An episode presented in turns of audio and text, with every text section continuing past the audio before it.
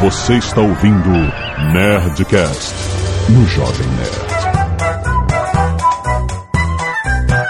Landa, landa, landa, nerds! Aqui é Alexandre todo Jovem Nerd e eu odeio Creepers, filha da puta! Aqui é Diogo Braga do Matando Robô Gigante e não me chame de Júnior, me chame de Indy. Tá Aqui é Vinícius Duarte do site Gamerview e eu jamais gostaria de acordar no limbo. Aqui é o Adrian da Ira e pasmem, Portal já foi um indie game. E aí, Monark aqui do Randoms Plays e o Indie é um mundo aberto. Aqui é a Zagal, cumprindo tabela. Muito bem, nerds! Olha só que time! Juntamos um time espetacular aqui de gamers pra gente falar mais uma vez de games no Jovem Nerd. Dessa vez, os jogos independentes, os indie games, cara. Não são jogos do Indiana Jones. Caraca, indie é de independente? Eu- O que, que tu achava? Eu nunca soube o que era indie. São os, os índios que fazem jogos no mundo, né? Eu sei, cara. Tinha indie music, e é uma música descolada. Eu falei, porra, Game descolado, né? não, Entendi. Excelente, tem muito jogo, cara. é Essa faceta da indústria de games que agora tem, tá com mais força do que nunca. Vamos falar sobre isso, certo? Certo. Vamos lá. Feito. E-mail. Canelada. Muito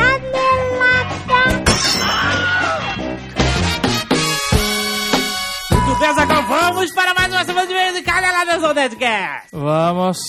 E, Azaghal, aproveitando o nosso papo de games independentes, Sim. quem está neste mercado, quem está começando a trabalhar, quer desenvolver games independentes, vocês estão com o mercado fervilhando. Vamos avisar que agora no dia 16 de fevereiro, às 11 horas, horário da costa leste dos Estados Unidos, que mandaram no briefing. O Eu não que sei significa isso? qual é o horário de Brasília. Bom, se você é um desenvolvedor de games indie, você tem a capacidade de descobrir que horas no Brasil é 11 horas da costa, costa leste dos Estados Unidos. Caraca, o horário da costa leste.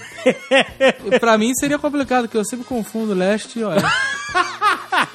Sério? Eu nunca sei. Então, olha só. Qual é a costa leste? Onde o sol nasce, Azaghal? Onde é que o sol nasce? Ah, você tá me zoando, né? Costa Leste é do Atlântico, rapaz. Ah. O Velho Oeste é onde? Né? No, no deserto, Califórnia, etc? Ah, sim. Velho... Olha, uma boa maneira. Acredito. Velho Oeste, México Então, ali. Exato, exatamente. Então, o pessoal vai fazer de lá um webcast. Para quem quer saber sobre o desenvolvimento de jogos nativos para BlackBerry. Olha aí. certo? Eles vão explicar detalhadamente informações chaves necessárias para a criação dos jogos para o tablet BlackBerry Playbook e vão ensinar também como dicas, vão dar dicas de como você capitalizar e vender seus jogos no BlackBerry Playbook.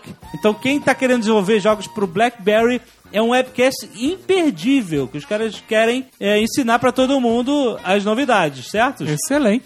Os especialistas do setor vão estar lá disponíveis para perguntas e respostas. Porra, irado. Vai ter uma, vai ter uma, uma sessão interativa disso. Excelente. E além disso, a RIM vai enviar para São Francisco, na Califórnia, três sorteados para participar da Game Developers Conference. Olha aí, que nome certo? bonito. E a seleção vai acontecer durante seu webcast. Então você tem que participar, que você ainda tem chance de ir para São Francisco São participar Francisco. de- dessa conferência. Irado. Tem que ter bigode ou pode ir sem bigode? Não, tu não vai fazer piadinha de São Francisco. Mas ó, as primeiras 100 pessoas a se registrarem no webcast vão concorrer a um tablet BlackBerry Playbook e se você não conseguir ser os 100 primeiros, não se preocupe que eles ainda vão sortear mais 100 Blackberry's Playbook durante o webcast. Ou seja, é Blackberry Playbook pra dar e vender. Pra dar e vender. Então você vai aprender a desenvolver pro tablet BlackBerry Playbook. Você tem chance de ir pra Califórnia, rapaz. Eu ainda digo mais. Ah, Se um ouvinte do Jovem Nerd for um dos escolhidos pra ir pra São Francisco, na Aham. Califórnia, Aham. eu pago do meu bolso a boina de couro. tempão, uma volta enorme pra fazer a piada. Então, galera, olha, clica aí no link para vocês terem mais informações sobre o webcast de como desenvolver para o tablet BlackBerry Playbook. Lembrando também a todos os ouvintes que estaremos a semana que vem, ou essa semana, dependendo quando você estiver ouvindo, Ô, já foi? ou já, já estivemos. Mas eu estou falando da Campus Party 2012. Certo! Vai acontecer entre os dias 6 e 12 de fevereiro de 2012. Eu sou carioca, eu falo 12, sim. Nós estaremos lá massivamente. Sim, todos os dias! Todos os dias fazendo várias apresentações lá dentro da arena, que é a área exclusiva, é o zoológico dos campuseiros. Só entra quem tem o. quem comprou o ingresso. É, cara crachá, cara crachá, só entra com cara crachá. É, Exato. Lá nós vamos fazer todo dia o Nerdcast Live. Sim, no palco de. Social media. Social media, sim. Também no palco de Xoxomídia, Aham. nós faremos um workshop Certo. de como você se defender de um ataque zumbi. Sensacional. Vai ser um ampassan, né? É, sim, mas, né, uma introdução. Sim. A gente vai Básico. entregar o ouro todo, né? Assim de bobeira. Mas vai ser legal. A galera que estiver na arena vai poder assistir. Nós também faremos uma participação no palco de música. Olha aí. às 5 e meia da tarde do dia 10. E também vamos participar do palco de astronomia e espaço. Olha só que excelente. Uma mesa redonda sobre blogs de ciência com a participação ilustríssima do nosso protegido Blue Hand. Olha só o Blue Hand em pessoa! É o primeiro evento oficial do Blue Hand, É cara. verdade, é que bonito. É assustador, cara. né? É, 2012 é um, um ano diferente, né, cara? Totalmente, né, cara? Mas, fora isso tudo, Exato. Se você por acaso resolver ir lá, você tem uma chance. E uma chance apenas de nos encontrar. Como assim uma chance? Porque nós estaremos do lado de fora da Ah, quem arena. não tem ingresso, não deixou Sim, isso claro? tá, é verdade. Sim, ok. Então você que não tem ingresso, mas por acaso resolveu aparecer na Campus Party para ver a área Expo, que é a parte de fora, onde as pessoas podem entrar. Aham. Você tem uma chance de ver o Jovem Nerd, que é no dia 8, quarta-feira, três e meia da tarde. Nós estaremos no Cubo de Conteúdo fazendo o que a Bia Granja chamou de Epic Nerd Fight. Olha só. Que é aquele negócio de você ficar comparando as coisas. Quem é melhor, Star Trek ou Star Wars? sabe? É, vai ser maneiro, cara. Vai ser legal. Além disso tudo, nós vamos participar, música de glória, do Cubo Geek. Caraca, Zagal, foda. O que é o Cubo Geek? A gente acha foda e ninguém sabe o que, que é. Cubo Geek, exatamente, né? É um sonho da podosfera. Sim, É o desejo de todo podcaster realizado. muito foda. É um estúdio. Isso, um aquário de vidro dentro de um aquário de gente. Exatamente. Lá dentro desse estúdio vão ser realizados gravações de podcast, streamings ao vivo de podcast com convidados. Uma programação foda. Todos os dias nós temos nosso espaço no Cubo.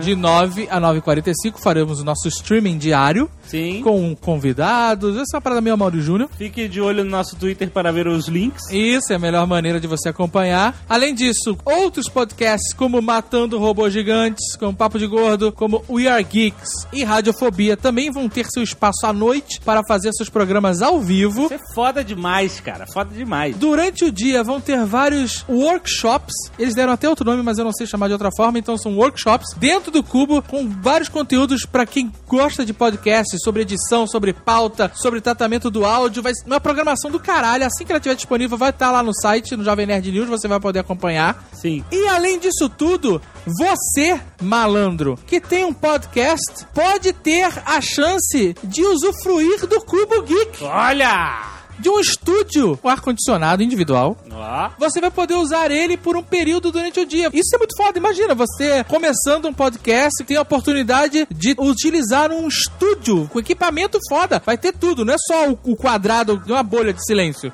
né? Vai ter tudo o que é necessário pra funcionar, é um estúdio mesmo. Então, pra você que é podcaster, que está começando, que já tem seu podcast, não importa. Você pode ter a chance de usar o Cubo Geek. Para isso, você vai entrar no Jovem Nerd e no post desse Nerdcast. Se você já passou de domingo, dia 5, um abraço, não tem mais chance.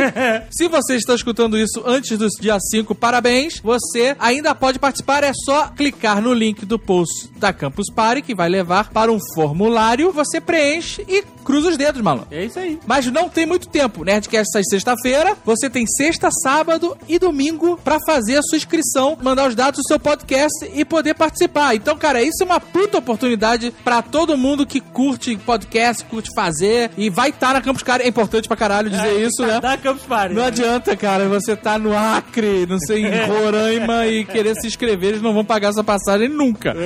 Sabe? Então você tem que estar na Campus Party sim. Você tem pra... que ser campuseiro. Tem que ser campuseiro. Não Isso. adianta também ficar na parte expo. É, exato. Você tem que ter a cara crachá. Cara crachá, você pode participar, sacou? E se você não quiser ouvir o feedback de dois Nerdcasts, porque semana passada teve dois Nerdcasts, Nerdcast duplo. Se você não ouviu, vai lá. Você pode pular para... 23 minutos e 43 segundos. Muito bem, Zagal, zilhões de e-mails. Ser- a gente vai ter que dividir aqui, que são dois assuntos completamente diferentes. Sopa e pipa e filmes com finais horríveis. 37 nerds mandam a animação que explica o final de 2001. Eu não tive saco de ver. E eu, um nerd, mando vocês ouvirem o final do Nerdcast. e explica também o final do jogo. Outros filmes com finais horríveis de acordo com os ouvintes. Vamos guardar para um outro Nerdcast, que né, nunca vai faltar tema assim, certo? É verdade, Slave Roboto, guarde aí. 52 nerds comentaram sobre o Pirate Bay patrocinado pelo Paulo Coelho como Mago dos Nerds na capa do site. Mas não é patrocinado, Não, né? não é patrocinado, eles estavam... Eles estavam homenageando o Paulo Coelho pela sua postura piratista. Ele, ele liberou, liberou os livros dele todos pra você baixar. Ele incentivou que as pessoas baixassem, né? Exato. E vai, não vai dar merda. Vai continuar rico, todas as empresas vão continuar ganhando dinheiro, essas coisas. Clarice Senna envia um link Conheça a Lei Azeredo. Olha aí, importante. Fábio Pitombeira manda o texto do Megaupload do YouTube, no fundo são a mesma coisa. E vários vídeos enviados a Zagal, incluindo o DeLorean no Brasil. Caraca, eu vi. É uma reportagem que dá uma, uma vergonha do jornal, do repórter, cara. Caraca, é horrível. Assista pela vergonha alheia. Ai, meu Deus, por que eu não vi? Dá vergonha? Ah, é horrível, cara. O cara é muito sem jeito, cara. E aí fica aquela reportagem, o cara fica interagindo. Cara, é muito ruim. É muito ruim. Outro vídeo, avisos contra a pirataria que passou no ET Crowd. IT Crowd. IT Crowd, é verdade. É. ET, que porra é essa, IT. né? Mr. Mubato, né? Puta, é muito engraçado. Aquela justamente zoando aquela parada. Que do- passa nos vídeos legais, legalizados, Exato, né? Exato, né? Você baixaria uma bolsa? Avisos contra a pirataria japoneses. Cara, É, Na verdade, é um aviso só, né? É, Porque o plural, Slave Roboto, que acontece. Por quê? Por quê? Tudo no Japão tem que ser bizarro. Tem que ser bizarro, né? You are bizarro. Isso muito. You are bizarro. Homenagem ao Jovem Nerd em Minecraft. Olha aí que legal, Azagal. E construiu uma fortaleza para o Jovem Nerd. Olha só. Tem os nossos quartos. Ele seu... é muito doido, né? Porque ele botou casais em quartos separados, né, cara? É, né? Tem o quarto. Eu entendi que era o quarto De cada, de cada um pra É, dar uma, uma. Porra, botava uma escrivaninha, né, cara? A cama de solteiro? Mas o quarto do Azagal era maneiro, que tinha o My Ex. My Isso. Ah, é muito divertido. E mandaram um vídeo também do Mario, Mario Bros, né? Respondendo ao PETA. É genial. É, é muito É foda. foda demais, cara. perfeito. Puta, cara, perfeito, cara. É muito foda, muito foda mesmo. Artes dos fãs, Azagal versus Aliens.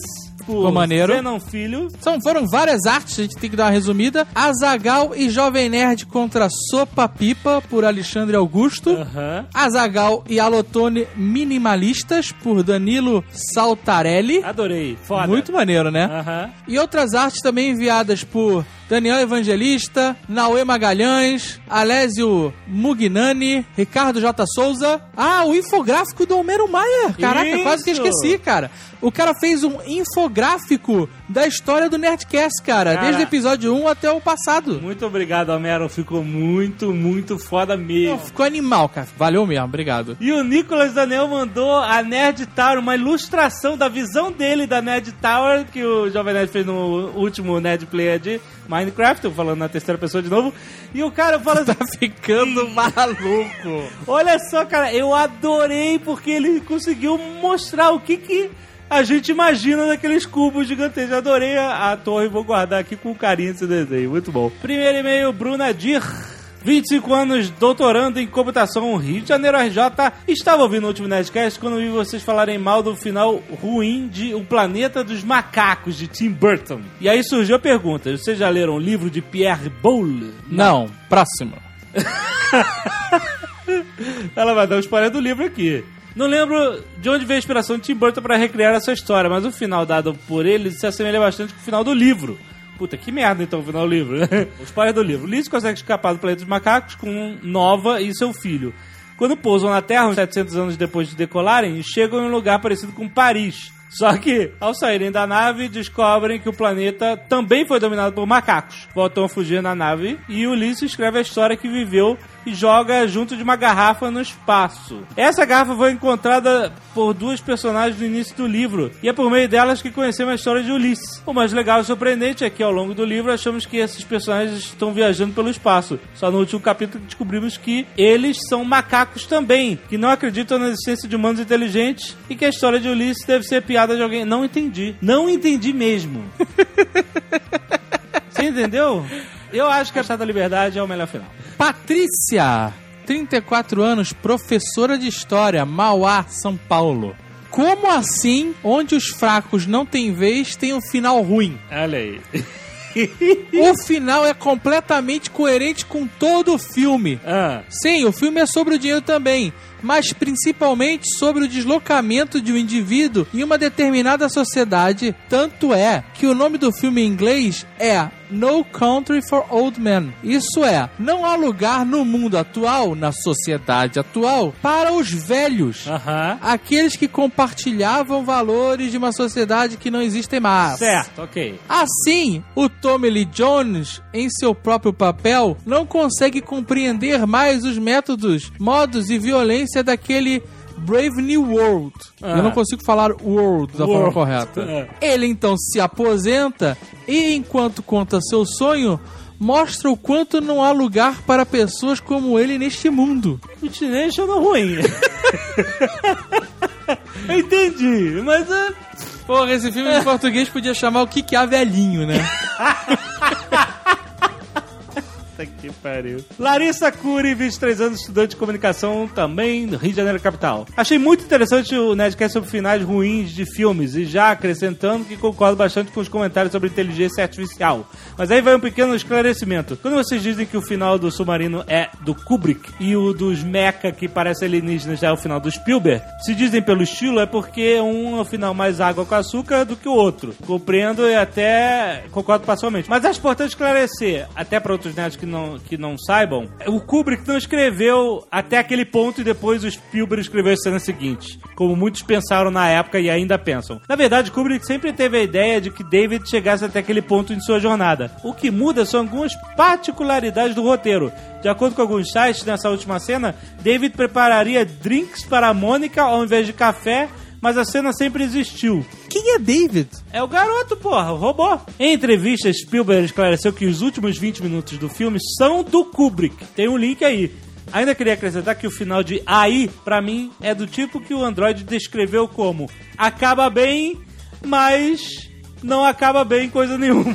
Exato. Apesar da sequência com Mônica ser a realização do propósito da vida de David, aquela última metáfora do narrador, abre aspas, pela primeira vez ele foi para o lugar onde os sonhos nascem. Tem muitas interpretações e pode ser um final nada feliz. Eu acho que depois que a tela apaga e os créditos sobem, foi uma tristeza eterna ali pro David ou pro Ted. Ok. Quem é Ted? Era um robô ursinho. Tu não lembra de nada, porra? Porra, David e Ted, garoto e ursinho, né, gente? Anderson Cunha, 27 anos, programador de jogos da Electronic Arts. Ó, Pequim, China. olha onde tudo é feito nesse mundo. Jovem Nerd, você disse que imagina como seria um mundo com a internet totalmente vigiada. Pois é, isso já existe na China. É, ele pode falar com propriedade, é verdade. A China conta com quase 500 milhões de usuários de internet. Todos estão submetidos ao controle de tráfego, que funciona exatamente como comentado no programa. Na verdade, um pouco mais complexo. Aham. Os provedores filtram todos os pacotes dos usuários buscando por conteúdo ilegal, entre aspas. A diferença é que aqui o ilegal é político e pirataria é algo tão comum que coisas não piratas são difíceis de encontrar. Sabem o que mais eles vigiam, Jovem Nerd? Ah, SMS. olha. As operadoras precisam ainda armazenar os SMS por dois anos, se minha memória não falha. É, rapaz, é isso aí mesmo. Caraca, e é isso que os Estados Unidos e a Europa estão querendo pro mundo. É, né, cara, é por isso que a gente tem que Sinistro, sinistro. stand our ground, cara. Não pode deixar fácil, cara, porque e é uma vida de merda com tudo, tudo vigiado. Puta que pariu, cara. Guilherme Nagueva, 26 anos, consultor em desenvolvimento e performance web, Rio de Janeiro, RJ. Há anos sou fã, ouvinte assíduo do Nerdcast, apesar de nunca ter mandado um e-mail. Também sou vizinho do escritório de vocês, exato dois andares acima. Olha aí. Ele trabalha com o Undersauro? Será? Mas isso não veio ao caso.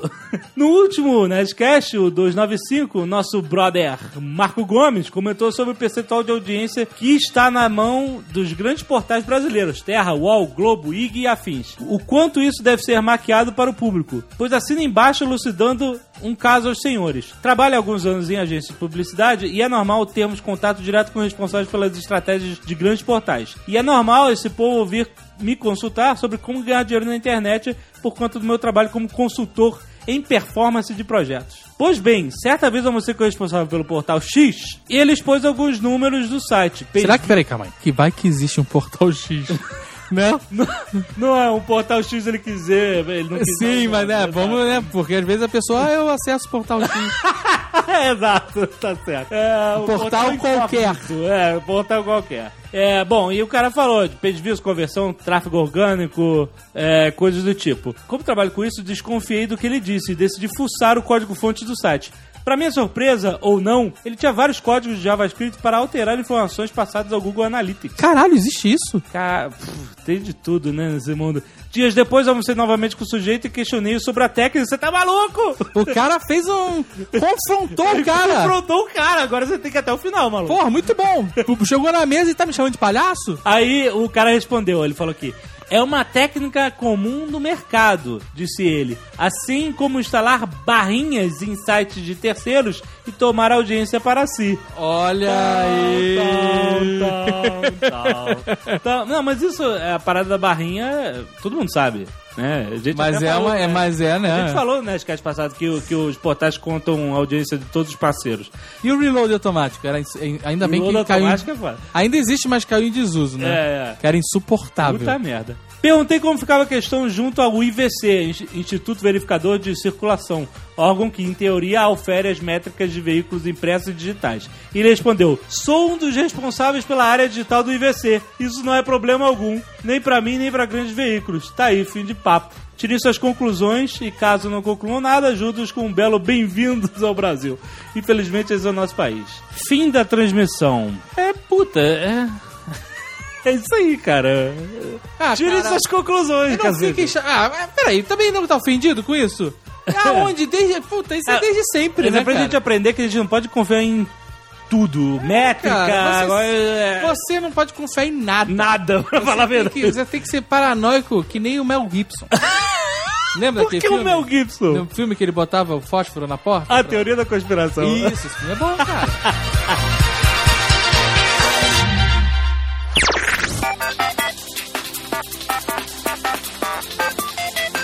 Ô, Dave, você é um jogador casual de iPhone, certo? Ou não? Nem encosta nos jogos de iPhone. Cara, eu sou jogador casual de porra nenhuma, cara. Porra nenhuma, né? Só hardcore. Eu, olha, o único jogo que eu joguei com mais intensidade recentemente foi, era aquele, qual era o nome? Era. Esqueci até o nome, de tão bom que era o jogo.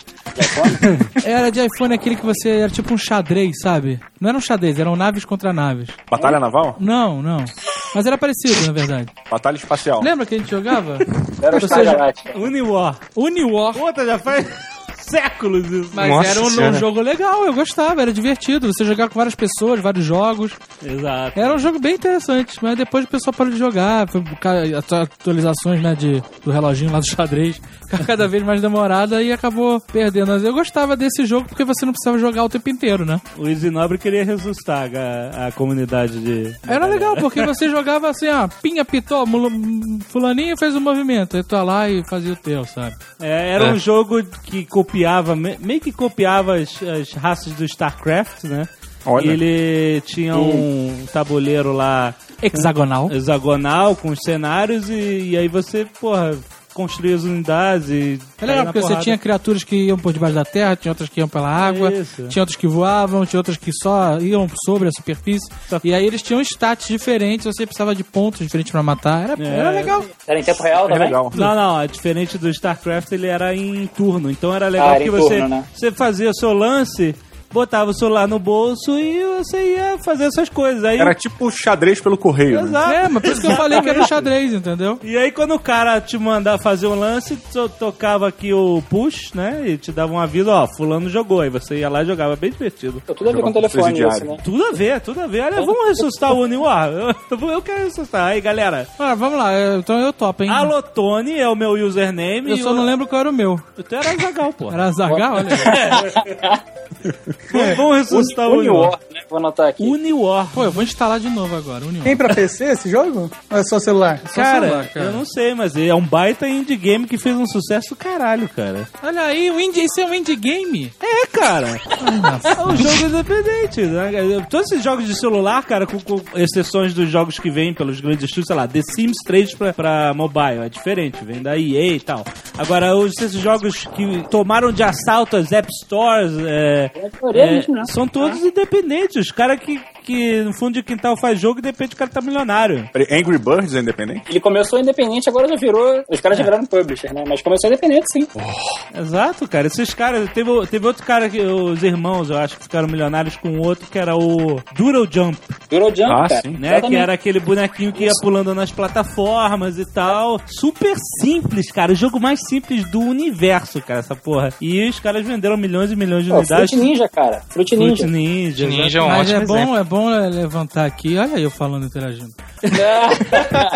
É bom você ter em mente que esses jogos índios, eles fazem muito sucesso porque o Amazônia. preço deles é muito barato. Exato. Ah, né? com certeza. Claro, né? Você não tem que pagar uma fortuna, vai pagar, sei lá, R$1,99, 2, se for caro, R$2,99. Vale o risco, né, cara? O famoso Não, vale é, exatamente. Um amigo seu fala assim: Porra, baixei um jogo irado. É, Uniwar. Tu vai olhar R$1,99, 99 centavos. Tu fala, pô, vamos ver qual é, né? Se eu jogar uma vez ou duas, que ah, no americano tem muito isso de é, do valor da diversão, né? Aí eu compro um jogo de videogame, eu vou me divertir tantas horas e custou tanto, valeu a pena. Eu vou É. no cinema, gasto tanto e não me diverto mais nada, né? Exato.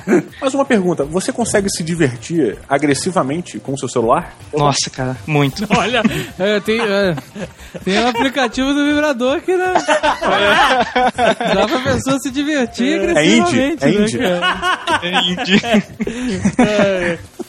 Não, por exemplo, eu não consigo. Eu, quando tive o meu primeiro smartphone, eu achei que a minha vida ia mudar, assim, em termos de, de jogos e que eu ia. Puta que pariu, eu tenho. Porque você sabe, né? Eu tenho essa parada, esse trauma de a vida toda. Não é trauma, vai se fuder, né? Pronto, hein? Pronto. Get a life. Tô É, pronto já. O quê? Instalei o Unior Tá bom, tá bom. Tá e meu usuário é Azagal mesmo. bom, tá bom. Então eu tô aqui. Quem quiser pode instalar e já vamos jogando Vamos aqui. cara, jogar, beleza. Dá, dá pra jogar quatro ao mesmo tempo, ser do caralho. Então, olha só. Jovem Nerd só quer saber de jogar de quatro. Ah, culpa é Cara, eu minha. não falei cara, nada. Culpa é minha. Ó, tem aqui pra Android, será que dá pra jogar com usuários? Cross-platform. Vamos É. testar, né? Vamos testar. Qual é o seu usuário? Diz aí. Tá bom, para o Nerdcast, vai todo mundo se decepcionar. Pô, mas é, o- o Nerdcast não é. A gente já falou isso várias vezes, em várias entrevistas, várias Aham. palestras. Enquanto a gente estiver se divertindo, é o que importa. Esse, esse é o controle de qualidade. Nesse programa, eu com certeza vou me divertir muito mais jogando Uniwar do que discutindo sobre jogos indígenas com vocês, cara. Ó, eu não vou comprar não, não, é silvícola. 8,90 na Android Market. 8,90? Caraca, seu Android! Super fatura tudo Não, mesmo. não, não, calma aí, é 8,90 reais ou dólares? Reais, reais. Não, então tá certo, que ele custava 5 dólares na nossa Tá. época. Tá certo, tá bom. Pre- Só vale a pena. jogo 8, pra no... Ó, se você dividir o número de horas, você vai jogar essa porra por 8,90, vale muito a pena. Existe uma classificação de jogos que se chama AAA. Jogos AAA, Azagal. Vai ficar fácil de falar.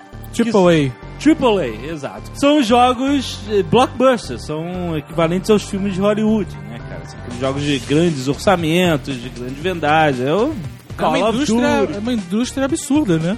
Sim. Tem muita gente que não tem noção. Já é maior que cinema, já. Exato, a indústria de games é, em faturamento ultrapassou a indústria de cinema, cara. É muito impressionante isso. Sabe o que, que me Bons anos impressiona? O Azagal saber disso me impressiona pra caralho. Mas sabe o que, que me impressiona? É você achar que eu não sou uma pessoa culta. É porque a indústria dos games tem, tem público de cinema equivalente e, e os produtos são muito mais caros, né, cara? Os 60 dólares um lançamento AAA, por exemplo. Então os É, caras eles, são, eles são mais caros, mas se for pensar, o custo-benefício de um jogo é muito maior do que de um filme. É o tempo, né? Que você- você... É, É. porque você vai no, é, você É, vai no depende- cinema, Depende do quanto mais caro você considera. Porque se você vai ao cinema, você não vai seco. com certeza. Você vai, comer uma pipoca de 20 quilos ou um 10 litros de refrigerante. refrigerante, né? Eles Exato. metem a faquinha, faca hard, né? Esses negócios. É, é muito caro. Não, mas assim, é, tem uma diferença de preço mesmo, né? Isso é verdade.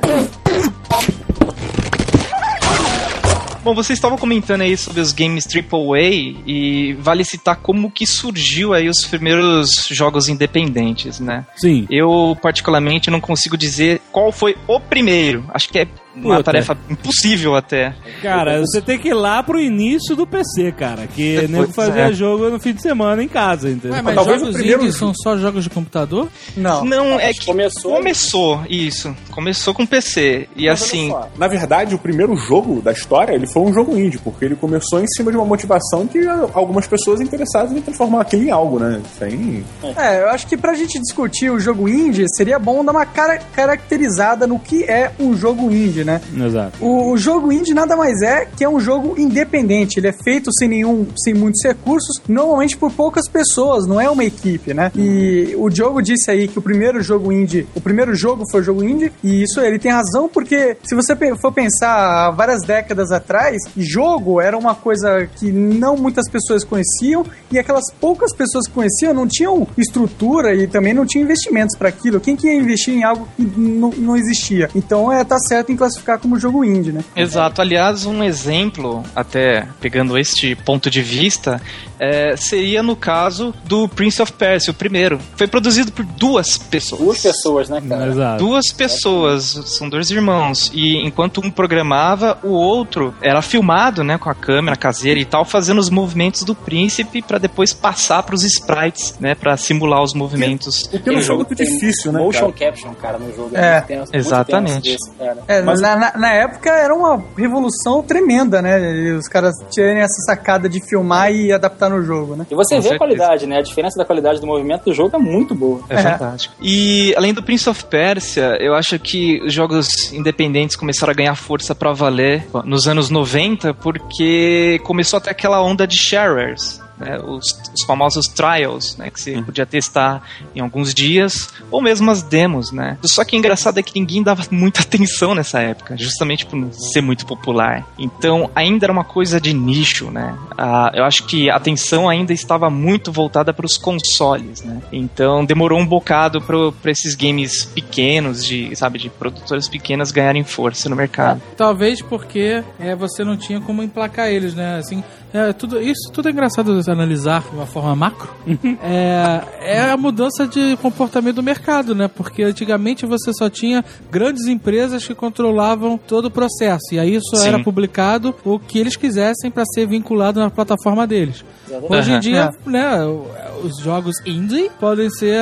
ter essa força de mercado porque você pode fazer algo para uma plataforma genérica. Você sabe que existia um motivo pra isso? Foi o que derrubou o Atari e criou a, a primeira crise crise na indústria de videogames que achavam que os videogames iam, consoles, Videogames, é, iam morrer, assim, Uhum. tinha acabado de nascer e iam morrer, porque a Atari não licenciava os jogos. É. Então qualquer maluco podia fazer jogo, jogo indie, entre aspas. Tanto que tinha jogo de sexo no Atari, você lembra? Sim? Tinha. Sacanagem e tal. Porque não tinha zero controle. Então o que acontecia? Tinha uma explosão de bilhões e bilhões de jogos. Você ia na. Cara, eu lembro, cara. Estamos falando de Brasil, que não é o mercado gigante dos Estados Unidos, mas eu ia na- nas lojinhas de jogo de Atari e o cara tinha uma parede gigante de cartuchos. E eu falei assim: beleza, qual jogo você quer? Eu falei, cara, eu não, Não sei, né? sei. Faço O ideia, que, né? que é? Dá uma parada maneira aí que você tá vendendo, sabe? Porque. Muito cara. E era muito jogo, então por isso ninguém jogo sabia, ninguém atestava a qualidade dos jogos, então ninguém sabia o que que era jogo bom ou não. Então, até jogos que tinham marcas grandes, tipo licenciados, o grande é, fiasco do jogo do ET, você lembra? Quem, quem jogou Nossa. o jogo do ET do Atari sabe o que que é um ódio, sabe o que Você sabe sentiu- da- É o pior, né, cara? Não, acho que é o pior Você sabe da história em torno do, desse game, né? do mito, né? Do Pois mito é. do, do cimento. É, que, Enterraram, que- né? Exatamente, enterraram uns Do aterro Enterraram de milhares de jogos. cartuchos que ficou encalhado. Exatamente. Mas então o que aconteceu? O Atari entrou em crise por causa disso, depois a, a, a Time Warner comprou, e aí os caras entraram com visão de corporação e já tava tudo fodido e tal. Cara, era bom. Tem toda uma história por trás disso, mas aí o que aconteceu? Depois o nego parou com essa porra de, ó, não vamos deixar qualquer pessoa desenvolver jogo pra nossa plataforma. A gente vai ter que. Isso, isso foi a Nintendo. isso. Exatamente, a gente vai ter que dar o nosso selo de ok, você pode e tal, porque senão vira uma zona do cacete, né? Eu não quero ser responsável por isso. Outro ponto com relação a isso, cara, é a questão da tecnologia, né? Na- nos anos 90, nos anos 90, quando começaram essa época do shareware, você não tinha como fazer uma distribuição bacana desses trials e tudo mais. E coisa que depois do ano 2000, do ano 2000 com a internet melhorando e tudo mais, ficou mais fácil você disponibilizar isso. Ou seja, a distribuição de um jogo barato, ela não impossibilitava que o cara produzisse aquele jogo. Então o cara podia na casa dele fazer o joguinho dele lá e distribuir pela internet da maneira que ele quisesse. Ah, sim, sem o custo é. gigantesco de, um- de uma grande empresa e tudo mais, entendeu? É, eu que tinha que botar numa revista com CD-ROM, essas merdas. Pois é, pois é. Um Isso milhão foi de demos na revista, lembra disso? Que É, CDs com lembro. 200 mil demos. é irado. Só jogo merda, né, cara? Só jogo merda, você não jogava nada. Não, mas nego fazia super menu na PC Gamer lá, tinha Hello, I'm the Coconut Monkey. Aí ele... e aí tu encostou os demos, aí você instalava mil demos e. Eu lembro que tinham milhões de variações de River Raid, cara. Esse ponto que o Diogo é, tocou sempre foi é, a chave decisiva do indie game. O indie game sempre dependeu de um meio de distribuição barato. E, É o canal, né? Pois é. É, e aberto, porque é, se você for pensar, o indie game teve uma força no, no começo dos jogos e depois ele deu uma morrida, porque grandes estúdios foram dominando, a Microsoft dominando com Age of Empires, a Blizzard, que já vinha dos consoles dominando com o Diablo, né? Diablo, StarCraft, e, e não existia essa coisa de mídia social, não existia Steam, Não tinha não existia. É, a internet não existia praticamente. e a Xbox Live. Aí quando veio é, esses recursos, que são. que hoje é a Xbox Live, a Steam. É assim, a- então. foi aí que os jogos indies conseguiram uma mega força, força de novo. Exatamente, vale lembrar também que antes era a programação nas linguagens mais complicadas possíveis, né? E agora tem E- um monte de coisa. né? Tem várias engines e softwares e Framework. assim, exatamente. Uma coisa que, que ajudou muito a impulsionar esse mercado indie é, no PC foi o software Game Maker. Não sei se vocês lembram aqui. Clássico game. Maker. Eu usei ele na faculdade pra aprender a, é. a fazer. Existe até hoje. Pra tá- prototipar é uma maravilha, cara. Pra prototipar Exatamente. game, pô, é uma maravilha. Você faz Ele, rapidinho. ele- ele é bem facinho mesmo. É, cara, você tem uma Sim. ideia, pô, se eu tive uma ideia, quero ver se minha ideia funciona. Antes de você meter a mão pro programar, você pega lá o- um Game Maker da vida. Tem várias derivações hoje em dia, né? Tem a Construct, tem o Game Salad e tal, que você não usa programação, você só vai mexendo. Pô, já Eu não. usei, o, eu usei o RPG Maker. Pô, também. Opa, isso eu também. também cara. Fiz Nossa, puta, sensacional. Eu jogava uma aventura de RPG, cara, que um, um camarada com Change lá do Melhores do Mundo, ele começou a fazer um jogo de RPG no RPG Maker, seguindo a linha da nossa aventura, assim, tipo, então a gente Caraca, jogava a parada e a gente achava que ia fazer o maior sucesso, sacou? É, excelente. E bom, voltando a falar do Game Maker, é, para os ouvintes saberem, aí tá disponível para PC e Mac. É, ele é pago, mas tem uma versão light para você começar ali, né? Mexer, é bem intuitivo para aprender assim, inicialmente. E continuando aí nessa, nessa ainda nos anos 90, o Macromedia Flash MX 2004, lembram dessa versão? Ô. Foi quando eles introduziram nessa versão o ActionScript 2, que permitia não apenas é, a- aprimorar as animações, mas fazer programação dentro do software. Então, cara, isso impulsionou muito os web games, cara. Isso. E aí, com eles surgiu, aí, surgiram vários portais especializados, entre eles o Newgrounds e o Congreg Congregate. Cron Ô, caralho. Peraí. Congregate. Congre Caramba! Cara, Congregate. tem- tem uma coisa É, em relação ao, ao Flash que é interessante, é em relação à base instalada dele, porque o Flash ele não é padrão, né? Ele, ele vem, você tem que instalar antigamente, né? Você tinha que instalar o plugin. Só que a questão é que ele veio como uma ferramenta de design, então todo mundo usava para fazer banner animado, bonitinho, então todo mundo acabava instalando Sim. o Flash para poder ver os sites. Então Isso. quando ele, ele virou uma ferramenta de desenvolvimento de games, que na verdade é uma ferramenta super aberta e genérica, todo mundo já tinha instalado o Flash. Então era como se fosse um jogo de browser como outro qualquer. Isso que foi um grande diferencial, foi o Flash ter começado como uma coisa que não era de games. Senão ele, ele até ter uma certa resistência, por exemplo, como tinha um certo tempo atrás com a Unity, não sei se vocês conhecem. né? Exatamente. Unity 3D, A né? Unity 3D que ela tem, que dá pra fazer jogo 2D também agora, né? Tá, tá uma das melhores ferramentas que tem pra jogo independente e tal. É, ela é muito bom, muito bom. É, a gente usa na empresa. É fantástico. né? É, não, a base instalada do Brasil é a terceira maior do mundo, sabia disso? Olha, Não, não. É a terceira maior base instalada do mundo, é. Então, assim, há, um- há uns, sei lá, uns dois anos atrás, você fazia um jogo em Unity, você tinha um bounce rate muito alto, porque o pessoal chegava na sua página, olhava e falava, ah, não, pô, tem que instalar plugin de sei lá o que, não vou instalar. Hoje em dia, como já tá muito difundido, quem joga um ou outro jogo de, de Facebook, tipo assim, já tá com o Unity Web Play instalado. Então, quando o cara vai jogar um, um novo jogo que alguém lança, independente, já é transparente. Ele vai jogar, é como se fosse Flash, entendeu? Já tá com tudo instalado que ele precisa Então, pra rodar. exatamente. Essa base instalada que é um diferencial bem importante. No Flash funcionou por causa dos banners, das- dos sitezinhos bonitinhos, animados, né? O famoso site em Flash, né? E no Ô, caso, Quanto site flash eu fiz na vida? o cliente falava, né? Eu quero um site em Flash. site cara. em Flash, exato. Flash? O cara sabe nem o que é Flash. Exatamente. Então, uma dúvida aqui Unity que é bacana. Fala aí, cara. É Uma dúvida que eu tenho é. Eu queria saber do Azagal. Azagal, o que, que você achou desse- desses últimos cinco minutos? Cara, ele simplesmente ele abriu os olhos agora. eu vi ele, você falou Azagal, eu vi o olho dele abrir. Então, cara, eu tô lendo um e-mail que o Paulo Coelho acabou de mandar pra gente. Azagal, meu objetivo agora é não fazer você dormir. Ô, garoto. É, e pegando como, exe- eh, como exemplos, é, Unity 3D, cara, tem vários games famosos aí que foram feitos com essa engine. Por exemplo, Marvel Super Hero, aquela versão Squad Online, que é pra web. Ou, melhor ainda, Battlestar Galat Galactica Online. Pois é. Aham. Quer ver outro exemplo bom? Eu não sei se você, você conhece o Alexandre, é de iPhone, ou quem conhece quem tem iPhone, é o, o, o Shadowgun. Já viram falar? Shadowgun, fantástico, cara. Conheço de nome, não, nunca joguei. Cara, o jogo é muito bom. Eu comprei ele por um dólar na promoção. Shadowrun? Eu joguei Shadow- bastante. Não, Shadowgun. Shadowgun. Não, não, Shadowgun. Ah, Ele é, ele é muito parecido com o estilo do, do Gears of War, sabe? Tipo, câmera sobre, câmera sobre o ombro e tal, guerra, você vai atirando. A jogabilidade é muito bacana, os gráficos é, são muito bonitos. Bate ali com o gráfico do Infinite Blade, tá? Vou te falar. Mas, mas, puta, mas não é indie, ou é?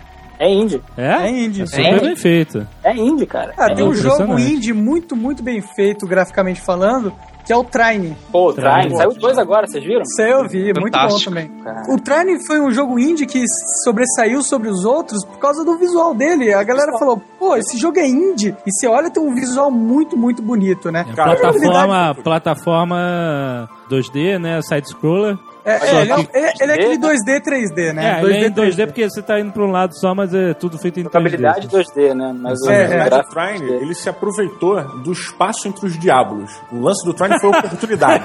Ah, não. Vou te falar que tem outro que se aproveitou melhor do que o Trine. Do Espaço entre os Diablos, que foi o Torchlight, que também é indie. Ah, muito Putz, bom. né? É, torce Vai lançar o- vai ainda. lançar o né? 2 também, né? É, Vai sair o 2. Aquele jogo roda em qualquer computador, cara. É Cara, igualzinho, sério. cara. É Estilo Não, Diablo vocês mesmo. sabiam que, que tem muita coisa do Diablo 3, quem já jogou Diablo 3, eu não sei quem já jogou o demo, Eu mas joguei.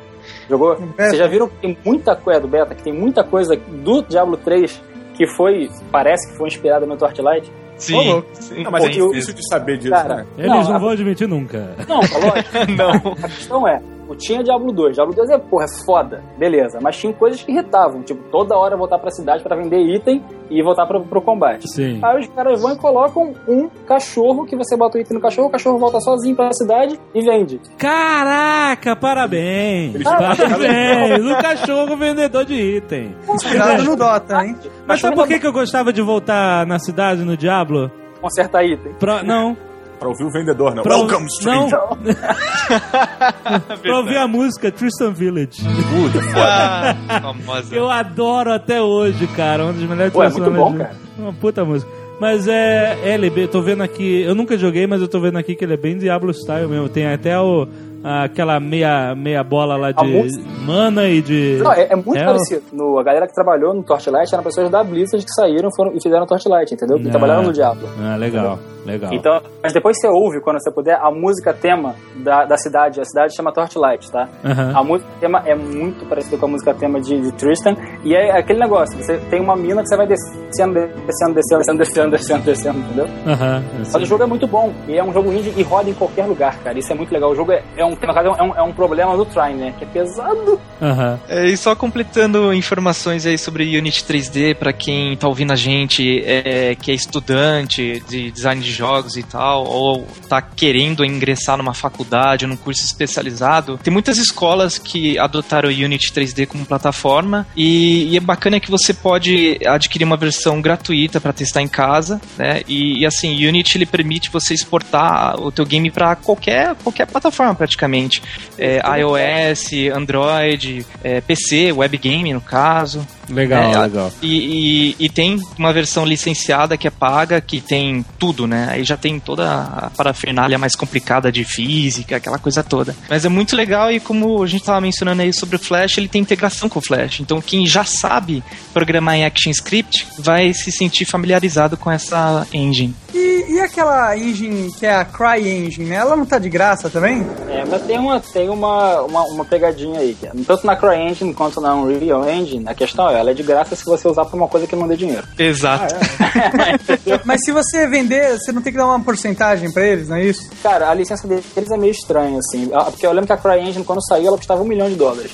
Ah, Nossa. mas isso tem o quê? Uns, sei lá, uns... Quando é que saiu o, o Far Cry? Deve ter o quê? Uns oito anos? Primeiro Far Cry? É, Seis faz anos? tempo, faz Tem tempo. tempo, né? Então, aí, agora você tem que, tem que mandar e-mail pros caras e falar, ah, não, minha ideia é essa, minha expectativa de venda é essa, entendeu? Então, E eles cobram quanto ele. Ah, então um pra você vai custar 50 mil dólares. É isso? Cara, é, é, tem uma análise de como é. Se, se você render até, até 20 mil dólares de revenue, eu acho é tanto. Se você for acima disso, é diferente. Ah. É que, na verdade, a, a CryEngine, ela, ela é, tanto a CryEngine quanto a, quanto a Unreal Engine, elas são muito, muito focadas em, em games com um gráfico muito pesado, 3D, geralmente PC ou console, entendeu? Aham. No caso do, do- da Unity, que ele falou, você pode fazer também para tanto para PC quanto para iPhone, etc e tal, mas você consegue fazer para web também. Então isso, isso abre, por exemplo, você publicar um game no Facebook para um game independente, você já ganha uma indexação absurda. Se um carinha ali gostou do seu game e aí ele indica pra galera, tá?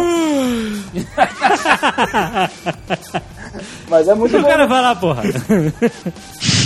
A, van- a vantagem da Unity é essa, você poder fazer uma coisa pra web. E ela só é um pouquinho cara, quando você vai comprar é 1.500 dólares a licença por Aham. programador.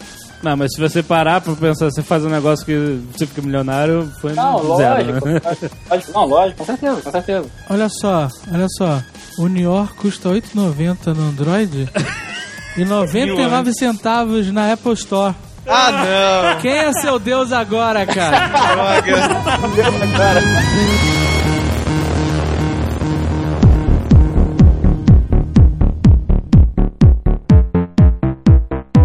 Eu sou um pouco leigo nessa parte toda técnica, mas é, me responde uma coisa. Também não foi responsável pela, por, assim, pelo interesse de pequenas empresas ou desenvolvedores que acabaram criando empresas para isso? Essas engines de jogos em 3D, tipo Unreal, sei lá o que, coisas que a galera liberava de graça para nego fazer mapa, para criar mod, esse Ah, tipo de os coisa. mods, né, que você tá Sim, falando. exato. Cara, tem dois, dois casos aí bem, bem famosos aí de dois games que começaram como mod, que eu, eu considero o mod como uma, uma coisa independente, né? Eu acho que é um, é um game independente o mod.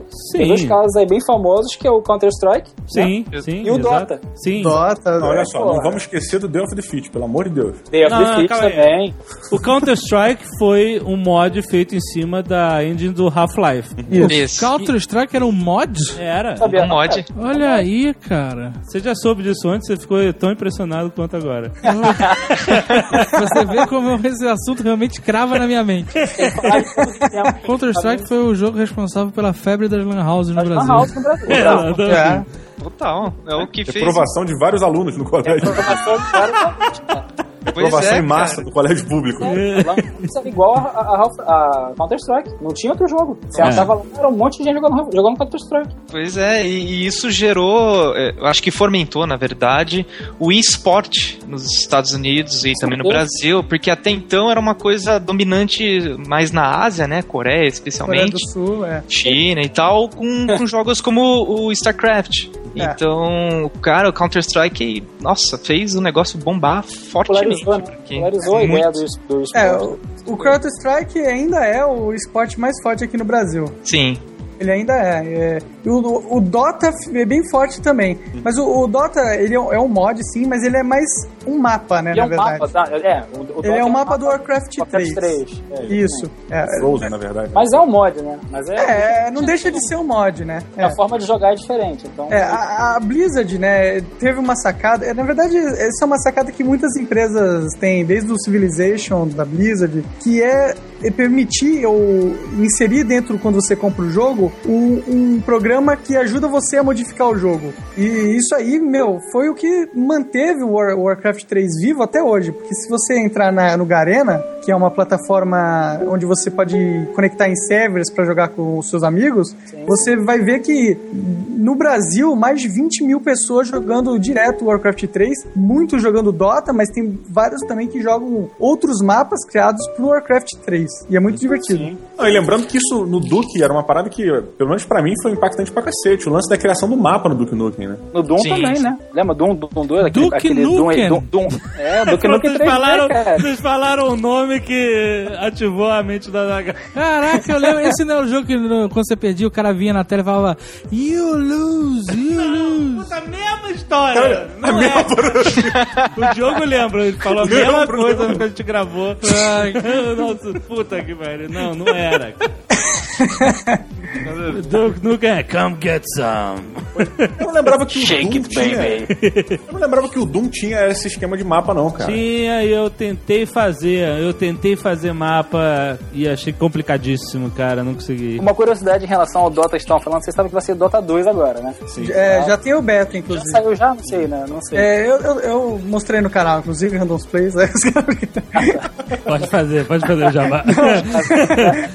Não, brincadeira. Já, já lançou, vai lançar também o Dota Blizzard, né? Que é a Blizzard que fez. Exatamente, isso que eu ia falar. Então, teve- a, a Valve participou também, né? Do, do, do Dota, Dota 2. Sim, Sim. A, a, a Valve, a Valve fez o seguinte, né? Ela, ela viu que o League of Legends fez um sucesso tremendo. Hoje ele é o jogo, ele é o jogo com mais jogadores é, ativos mensalmente do mundo, com mais de 14 milhões de jogadores jogando todos Legal. os meses. Ele passou o WoW, né? Que hoje tá com por volta de 10 milhões a 11 milhões de pessoas jogando. E aí esse ficou um mercado que as pessoas querem tomar de qualquer jeito, né? Então veio a Valve e chamou o Ice Frog, que é o cara que cuida do Dota normal, né? Que é o mapa de- do Warcraft 3, ele que balanceia, cria os heróis. Chamou ele pra criar o Dota 2 e a Blizzard tá aproveitando a engine do StarCraft 2 pra criar o Blizz Dota, né? Blitz Dota, né? É, Agora, isso, agora me explica, eu, eu não conheço tantos os indie games assim quanto eu gostaria. E eu sei que o Dota eu toda hora ouço falar, vejo vídeo pra caralho na internet e tal, mas eu nunca joguei e eu não sei do que se trata. Então eu vou aproveitar esse orelha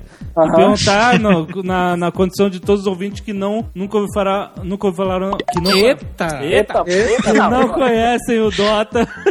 É, e explica, assim, foi um, é um mod em cima do Warcraft 3? Na verdade, então, o Warcraft 3 ele tinha um negócio chamado World Edit. Sim, Lembrei eu o lembro. nome. Eu já fiz mapinha, já joguei pra caralho nos mapinhas. Isso, é. Ele permite você fazer mapa. Teve um cara, teve um cara, não, tem uma comunidade imensa que foi fazendo mapa de Warcraft, usando os heróis do Warcraft, Certo. os esquemas de criatura e tal. E aí teve um cara que falou, pô, vou fazer um mapa onde você tem dois times que brigam pra tentar dominar o castelo de cada um, destruir o castelo de cada um. E ele fez. O Dota. O primeiro Dota, muito tempo atrás, ele foi feito por um cara chamado Eus e era um mapa muito tosco. Eu joguei. Não, pera, pera, pera, era um único mapa, é isso? É, o Dota é um mapa. Ah, é um mapa? Ele não é um jogo, ele é um mapa. Ele não é um jogo E indie. você usa, e você usa os heróis, entendeu? Pra jogar. Você Não, joga pera, pera, foi o grande diferencial. O Você grande, joga online com as pessoas, é, É. isso? Isso, online. Mas aí tem É, vaga online. pra todo mundo? Você faz várias partidas naquele mapa? Como é que é? Várias Servidor, partidas. né? É, Cara, tipo, é assim, tipo uma partida. Cabe Uma 10 coisa- pessoas ao mesmo tempo jogando. Aham. Uma maneira fácil, talvez, de, de entender, Alexandre, perdão, uma maneira fácil de entender, talvez,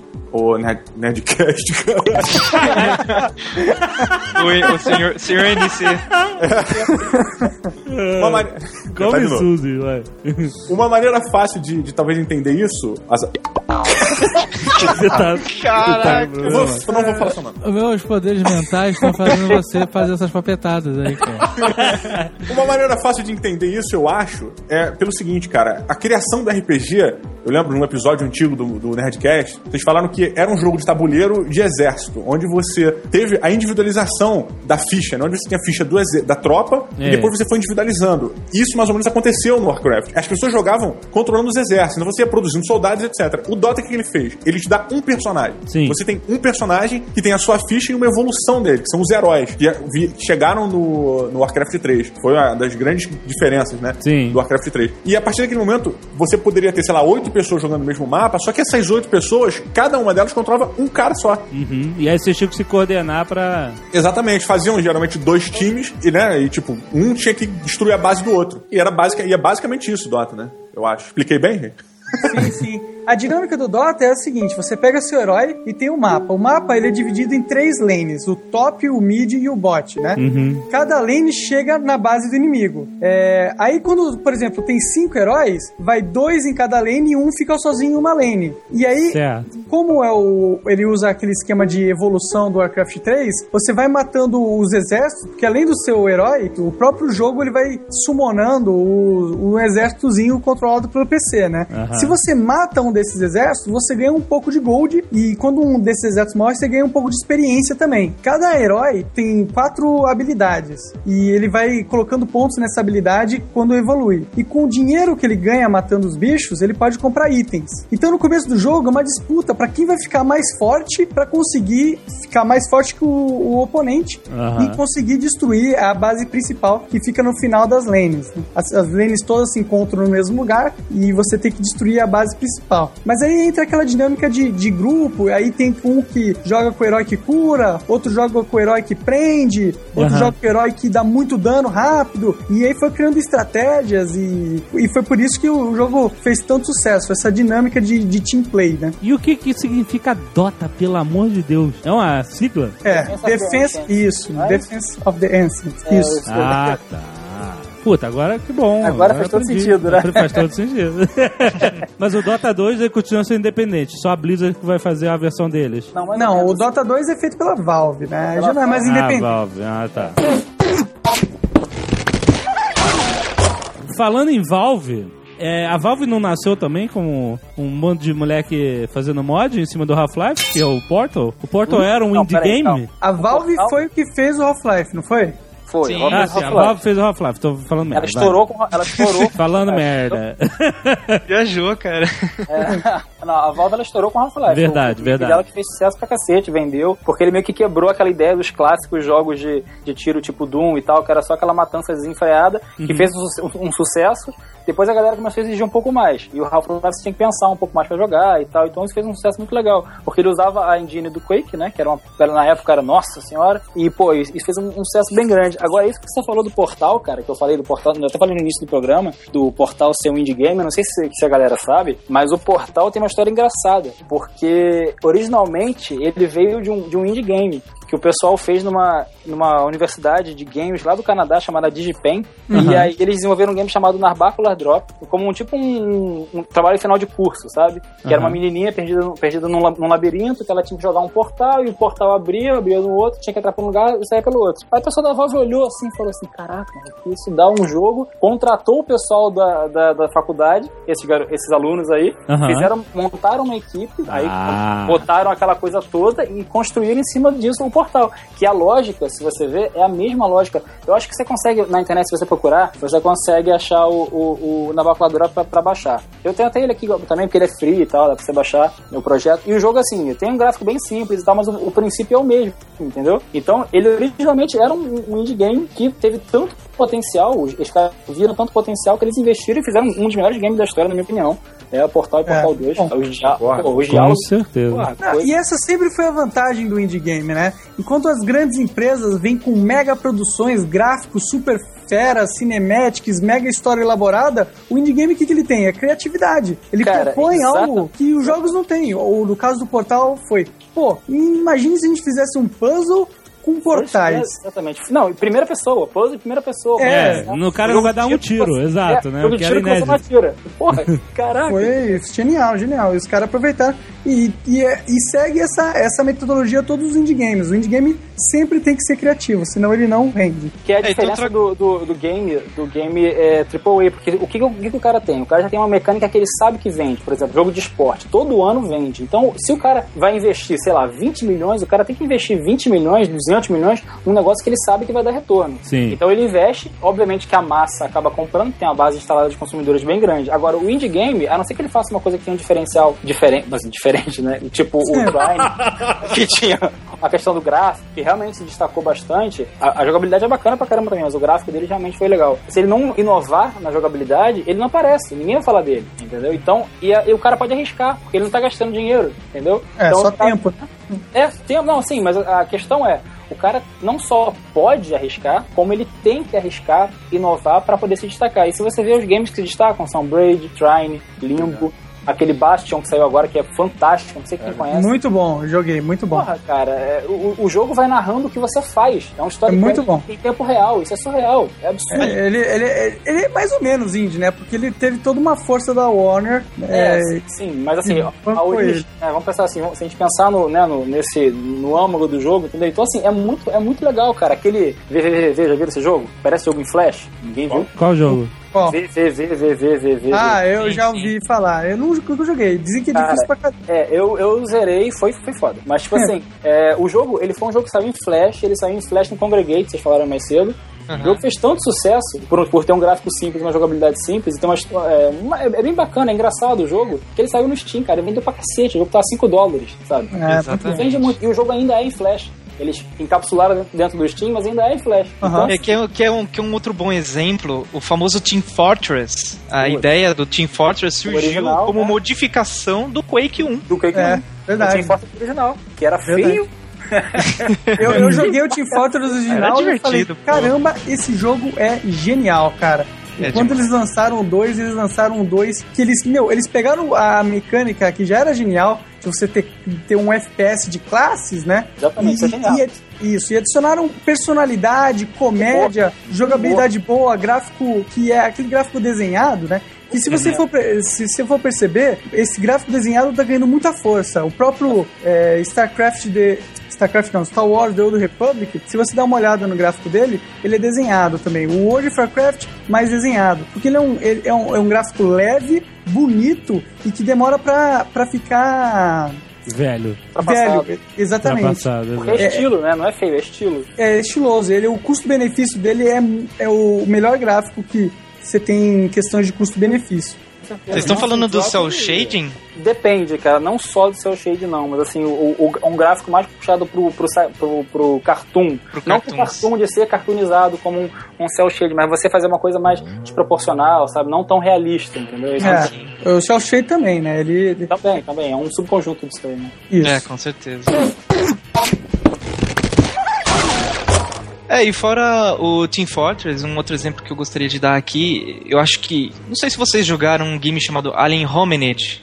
Com que é um- certeza. Um alienígena amarelo, jogo em flash, bombou no Newgrounds, inclusive.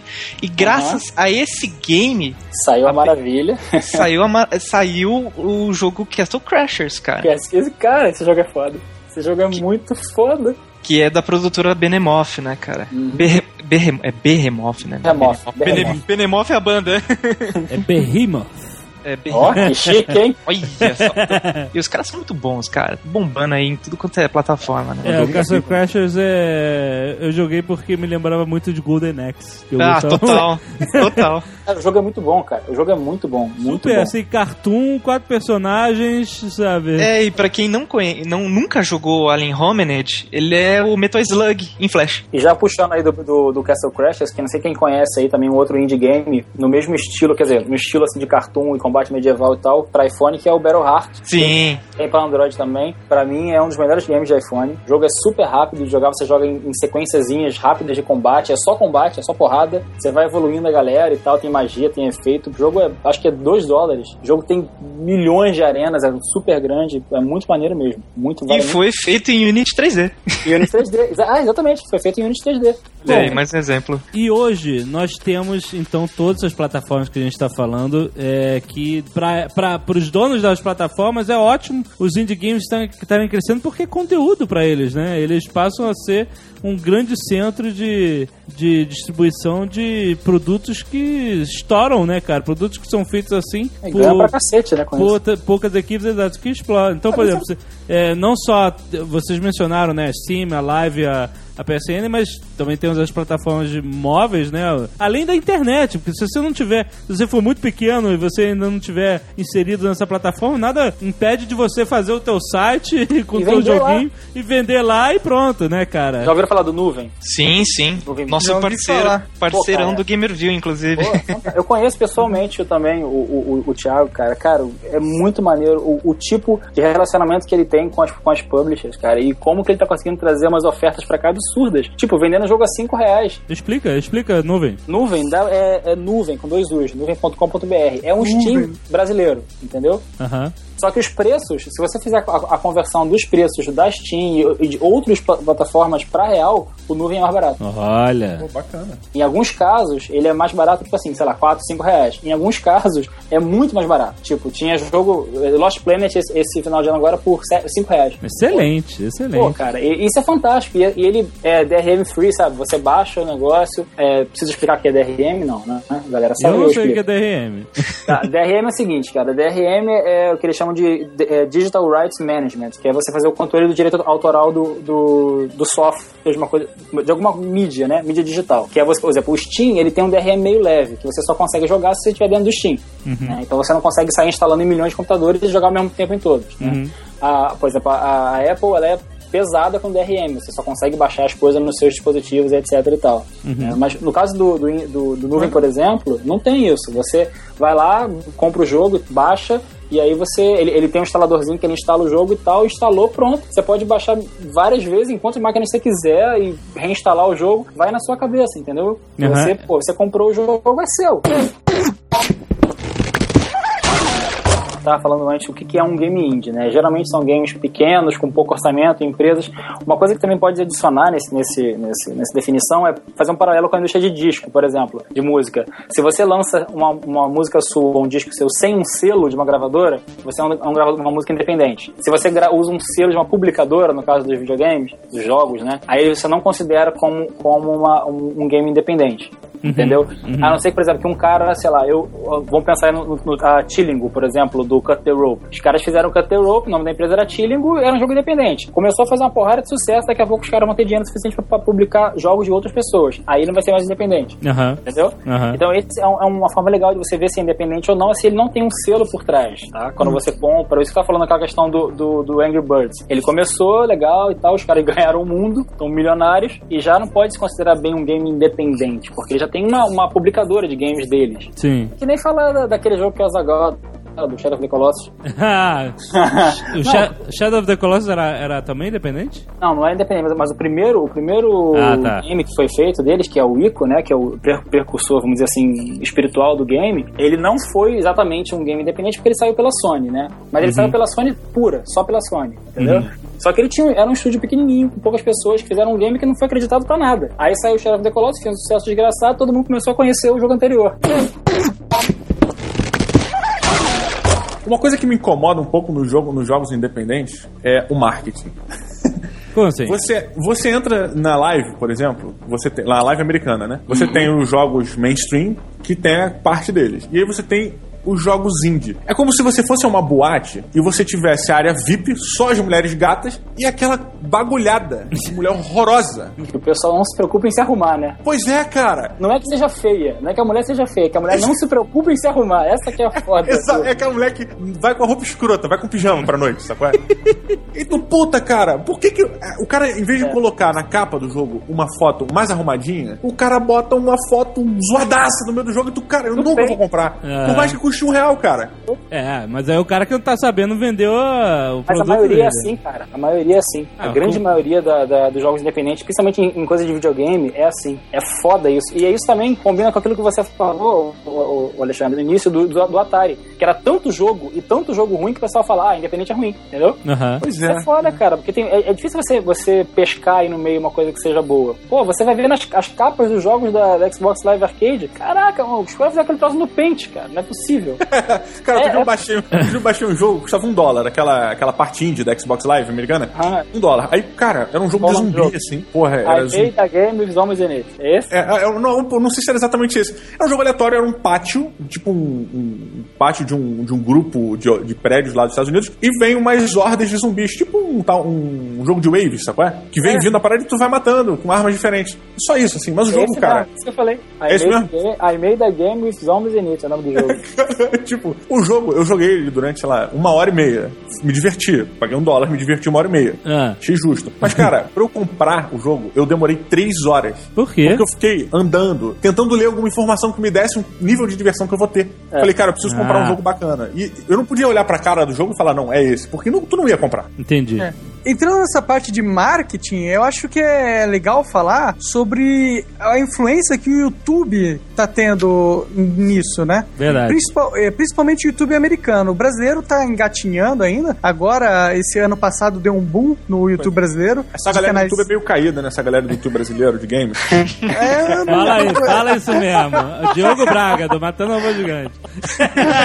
Tô no Nerdcast, porra. É, vocês vocês viram que agora tem um tal de Ned Player aí e tal. É, coisa é essa. Cara, o, o Vai cara causar revolução, de vai, medo. vai mudar o... o Diogo vai até começar a gostar. Cuidado com o sopa, hein?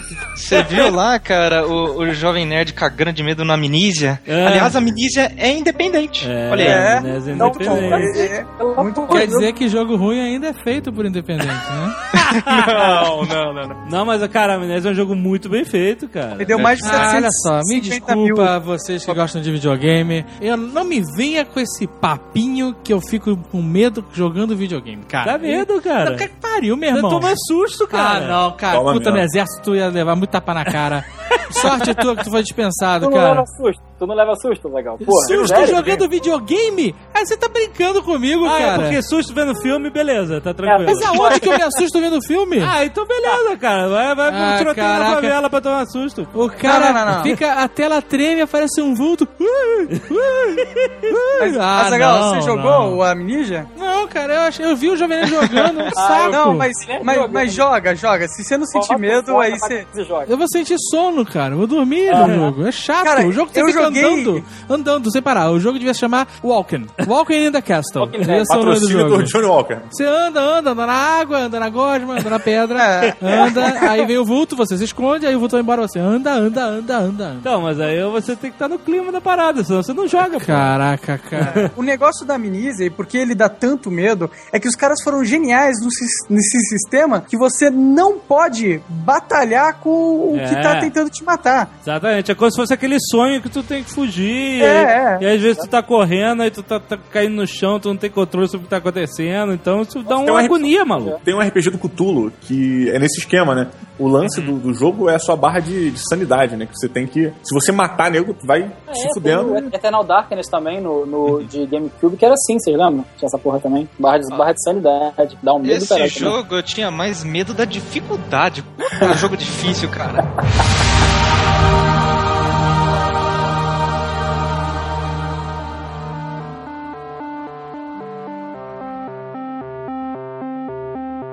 Vamos falar da grande explosão dos jogos independentes, que agora, cara, eles chegam aos milhões, milhões de jogadores, milhões de compradores, eles rivalizam os jogos AAA, os grandes blockbusters da indústria dos games é impressionante, cara. O poder dos jogos independentes. Então, É, mas não são todos, não né? são todos, mas Não, você tem os grandes, as grandes estrelas, né, cara? É, você tem dois ou três aí que explodiram tremendamente, mas é, ainda não é um mercado que rivaliza com os blockbusters, né? Não, Mas não, tá não, chegando não, perto. peraí. Rivaliza, né, que chega, o- chega realmente na, na- no faturamento dos blockbusters, mas, porra, de uma parada independente, que o cara tá ganhando milhões e milhões de dólares com, com esse produto. É, com certeza. entendeu? É um, é um fenômeno. É um fenômeno, fenômeno, tremendo. exatamente. O Jovem Nerd tem um novo conceito de rivalizar. Rivalizar guardado as devidas proporções. Ah, tá. Perdão. Eu não conhecia o seu conceito. Tá bom. Mas assim, eu acho que um dos grandes contribuintes aí pra essa explosão aí que você tava falando, Alexandre, até puxando um pouco também que a gente tava falando a parte de marketing um pouco antes dos jogos, Aham. é a ideia do, do Humble Indie Bundle. Não sei que a pessoa que conhece que tá ouvindo, a galera que tá fazendo o Nerdcast também. Mas que Humble, fala- humble de, de humilde Isso. Indie. Bundle de pacote. de pacote. Então é o pacote independente humilde. É, é, exatamente. E a ideia, a ideia dele é, é- é muito foda por causa disso. O, site é www.humblebundle.com, tá? É, o que, é- que é bacana do Humble Bundle? Eles chegaram há uns dois anos atrás, eles pegaram cinco jogos, se não me engano, no pacote original, e botaram assim, olha só, esses jogos aqui são esses cinco jogos independentes, descreveram lá, etc e tal, blá, blá, blá, blá. E nesse pacote aqui que custaria 100 dólares, ou sei lá, 50 dólares no mercado, se você fosse comprar os jogos na loja mesmo, né, no Steam, etc., você pode pagar o que você quiser, quanto você quiser. Dane, Aham. Vai pagar um, um dólar, não? um centavo você podia pagar. Aí você botava um centavo, aparecia no site uma imagem de um programador é, vestido de mendigo com um papelzinho assim, pô, programa pra, pra, pra comer, tem como você me dar pelo menos um dólar e tal. ah, mas maneiro. Então, assim, qual foi a ideia do Humble Bundle? Cara, os caras, ah, no, no primeiro Humble Bundle, eram cinco jogos, né? Aham. E além disso, eles colocaram uma coisa muito bacana, que eles também revertiam parte do, do, do dinheiro pra caridade. E quem definia quem define até hoje, né? Que Uhum. quanto vai pra caridade é o cara que dá a doação. Então, por exemplo, se eu, se eu botar assim, eu vou doar, sei lá, 5 mil dólares pro Humble Bundle, vou ganhar os 5 jogos e quero que vá tudo pra caridade. Eu posso fazer isso, entendeu? Então, assim, é fantástico. E o Humble Bundle, no- quando ele começou, foi só um, foi um bafafá e tal. Mas agora, cara, já saíram, se não me engano, 7 Humble Bundles, entendeu? E um melhor que o outro. O melhor, o último foi absurdo. O último Humble Bundle foi o Humble Bundle 4, que saiu agora, foi absurdo. Que tinham jogos tipo Shank, não sei se vocês conhecem, que é um jogo Muito bem, bom, muito muito bom. bom, bem cartoon, um jogo bem legal de é, beat'em up mesmo, sabe? Que você vai, tipo Prince of Persia também, que você vai batendo. Não é bem beat'em up, é mais né, plataforma que você, com ação, que você vai batendo e tal. É muito legal. Já teve robô. É, é o jogo do Rambo em Flash. Sim, sim, sim. O jogo Tipo do isso. Rambo ou o jogo do Humble? O Não, do Rumble. É que o cara tem uma, uma, uma É, faixa na cabeça e tal, Ah, tá. mata os caras na faquinha. Saiu Braid. Eu saí Trine É. Trine saiu, é. Eu, eu paguei 5 reais lá no Humble Bundle, peguei Trine, peguei Frozen Synapse, Frozen que é Synapse. muito bom Mas também. onde você a compra, onde que você compra o, o- pacote? No, na Steam, Esse por site. exemplo? Não, não, não, No, no site. site. Ah, tá. É. Agora, o genial é que você compra o jogo no, no site e eles te mandam as chaves pra você ativar o jogo no Isso, Steam. é. Isso é porra. Bacana, hein? Você Ah, paga, sei lá, legal. um dólar, entendeu? Que o É. mínimo, pra, o mínimo pra você ganhar a chave do Steam é um dólar. Você paga menos, você não ganha a chave. Aí você paga, sei lá, um dólar, ganha cinco jogos fodas, e aí você ganha. Por, você tem uma página lá que você consegue pegar a chave, coloca no Steam e parece que você comprou todos eles no Steam. Isso- Muito bom. Mas então, galera, se vocês forem comprar, não, né, não vai mandar uma de mandar um dólar, né, cara? Reconheça aí o trabalho dos caras e paga um preço justo que você acha justo. Isso. Não, e outra coisa, cara, em termos de, de, de marketing, tem um rankingzinho, isso foi genial. Tem um rankingzinho no site do Humble Bundle que mostra os top donators. Então o que acontece? Geralmente o cara que mais doa é o cara do, do Minecraft. o É, o Note. Note. Ele sempre fica lá em primeiro doador, lá com 5 mil dólares, com 10 mil dólares, entendeu? Legal. Então você começa a usar aquilo ali, aquele ranking, como uma parte de, de, de marketing. Aliás, tem que falar que o Note, ele é, ele é, não sei, ele tem um dom pro marketing, cara. Ganhar dinheiro, né, cara? É, ele tem, tudo que ele fala dá polêmica e gira awareness pra ele, né? Note, o, o criador do Minecraft. É, certo? o nome dele É, é Marcos uma biografia pra tu ler, né, cara? Inclusive, a gente tá falando esse negócio de marketing, né? E eu tava falando sobre o, o- o YouTube é, um pouco tempo atrás. E o YouTube também foi o responsável por, por essa explosão, né? Porque é, existiam vários bloggers e pessoas que tinham canais de review, site. Eles começaram a fazer vídeos de jogos, né? E aí eles pegavam começou com aqueles detonados, né? Que a pessoa fazia um vídeo de um, de um jogo que era difícil, tipo, é, vai, Prince of, Prince of Persia, ele mostrava como zerar. Aí foi evoluindo que as pessoas começaram a pegar e mostrar sempre jogos antes, antes da pessoa querer comprar pra ela ver se o jogo era bom ou não, né? Gameplay, exatamente. Isso, né? Isso. não- eu não quero ver as cutscenes, eu não quero ver aquelas cenas selecionadas pelo, pelo fabricante, né? Eu quero ver o gameplay, sabe, honesto, né? Quero É, ver como é que é o que que você vai a comprar, minha né? experiência, exatamente, né? E aí começou a, e eu descobri esses vídeos assim também, procurando gameplay na internet, e eu achei um canal de um cara mais, mais, de um ano, a- mais de um ano atrás, americano, que o cara jogava o jogo inteiro, cara. Ele não falava nada, mas ele jogava, assim, ele falava alguma coisa, comentava alguma coisa, e, Aham. cara, tinha 50, 60 partes. Ele dividia, É. né? Milhões de partes do jogo. Eu falei, Caraca, o cara tem paciência pra jogar o jogo inteiro, botar Não, no tem YouTube. paciência pra assistir, né? É, Não, exato, né, cara? Tem um Porque, canal bacana que eu uso muito, cara, ainda, quando, por exemplo, o PS3 eu não tenho. Então, quando a gente vai falar sobre alguma, algum jogo do PS3, eu tenho o hábito de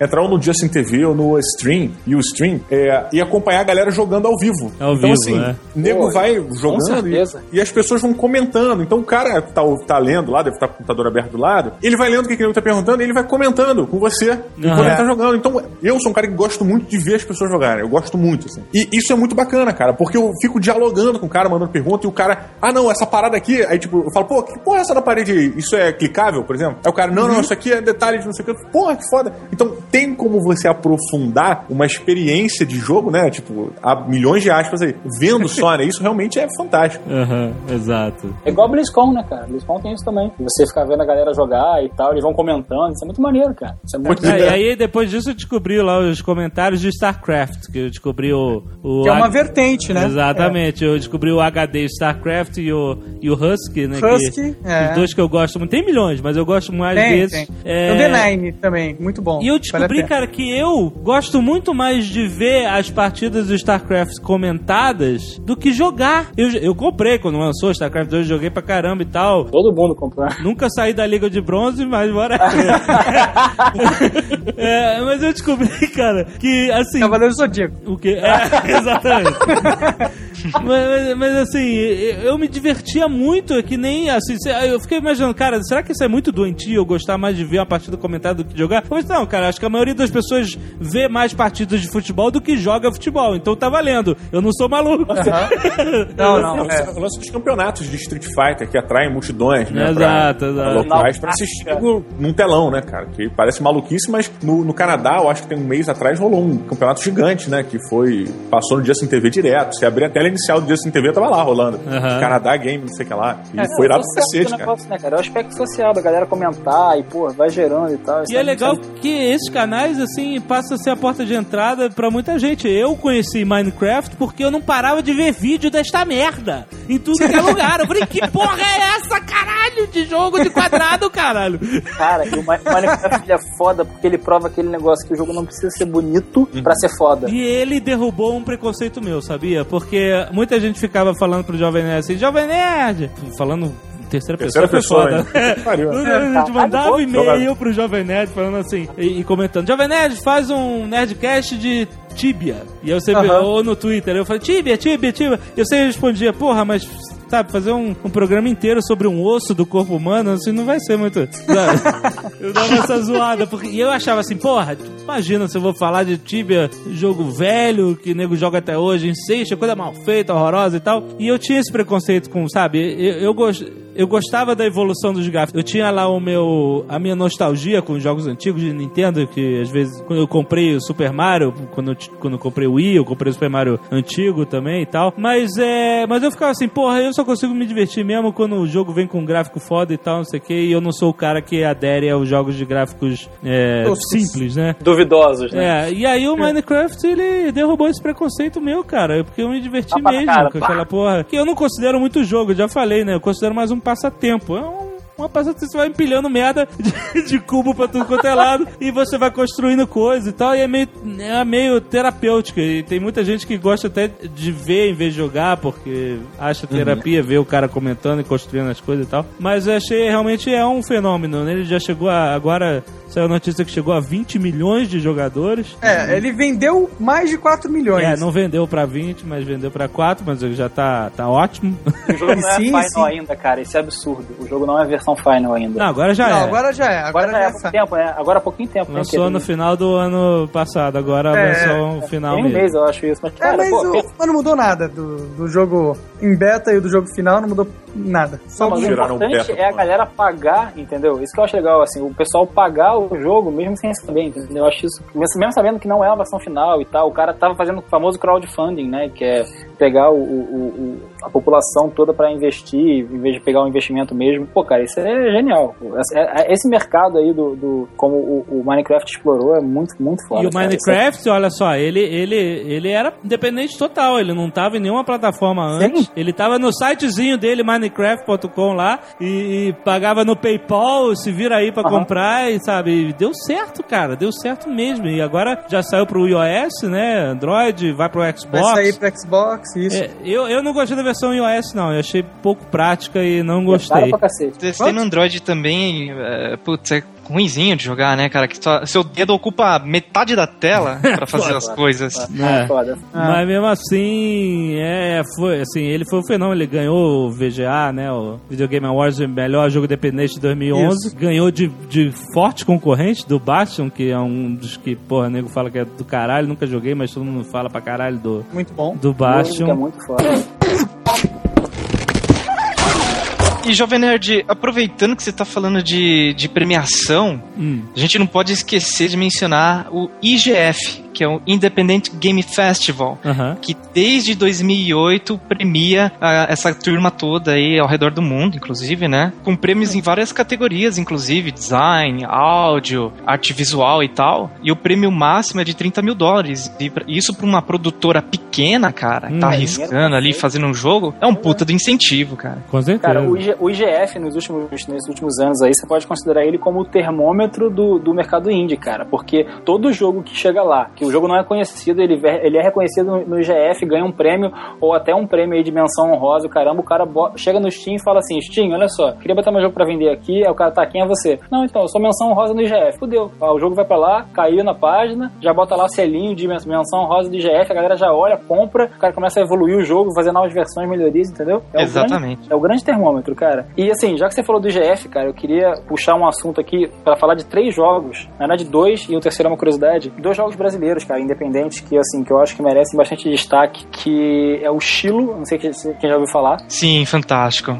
Que é, É muito tudo- bom, tá? Estilo de estilogravura, é muito bacana o jogo, é muito bonito. Você, Jovem Nerd, vai gostar, o jogo é bonito pra cacete. Aham. demais. E tem o Thorin também, que saiu, que foi agora menção honro- honrosa agora no último Inde- Independent Game Festival por qualidade gráfica. São dois games aí nacionais e que estão estourando. Conheço os caras, o Alessandro e tal. O, o, Andra- Shi- o Sheila lembra um pouco outro jogo independente de sucesso que é o Limbo, né? Sim, ele é muito isso, parecido isso, até. Isso, isso, isso. Que é a isso. plataforma assim, meio monocromática e Meio tal. monocromático, meio misterioso e Exato, tal. é. né? Essa Mas língua assim, é, é legal, foda. cara. Limbo, ele é- eu não zerei ainda, cara. Então, sem spoiler, por favor. o jogo é difícil pra cacete. Não, não tem história, cara.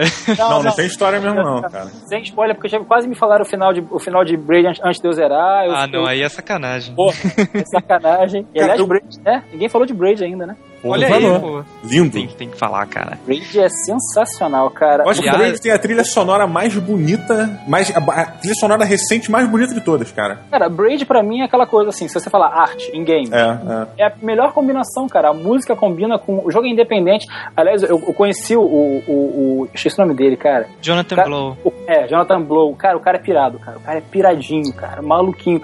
O cara não deixa você tirar foto com ele. Você vai tirar foto ele se esconde. Não, não, não quero aparecer em foto, não e tal. É, lá, foi lá no SB Games em Florianópolis. O cara não deixava. A, im- a imprensa queria tirar foto do cara, o cara não deixava. Peraí, o Braid é aquele plataforma que tu volta no tempo, essas porra, é isso? É, já jogou? Não, mas eu conheço. Aí que tá a explicação pro cara ter pirado. Porque o que ele conseguiu fazer com a programação de você controlar o tempo pra trás e pra frente enquanto você controla o protagonista é absurdo, cara. Absurdo. Ele guarda um histórico absurdo, cara. É muito, É, é muito foda. cara. Aliás, o único jogo que eu lembro antes do Braid a usar o tempo com maestria foi o remake do Prince of Persia. Isso que eu falar, o remake do Prince of Persia. né? E, cara, é impressionante. Eu Mas é super outro- simples, né? Você simplesmente volta e começa do ponto. É, é, Não, você o não... Braid é mais complexo, cara. é o mais Braid, complexo, né? o Braid em cada mundo, são cinco mundos, né? Em cada um dos mundos, seis mundos, na verdade. Cada um dele- deles você tem uma forma diferente de você usar o tempo. Você sempre volta em todos eles. Você tem esse- aquele shift que você volta. Mas em cada um dos mundos tem uma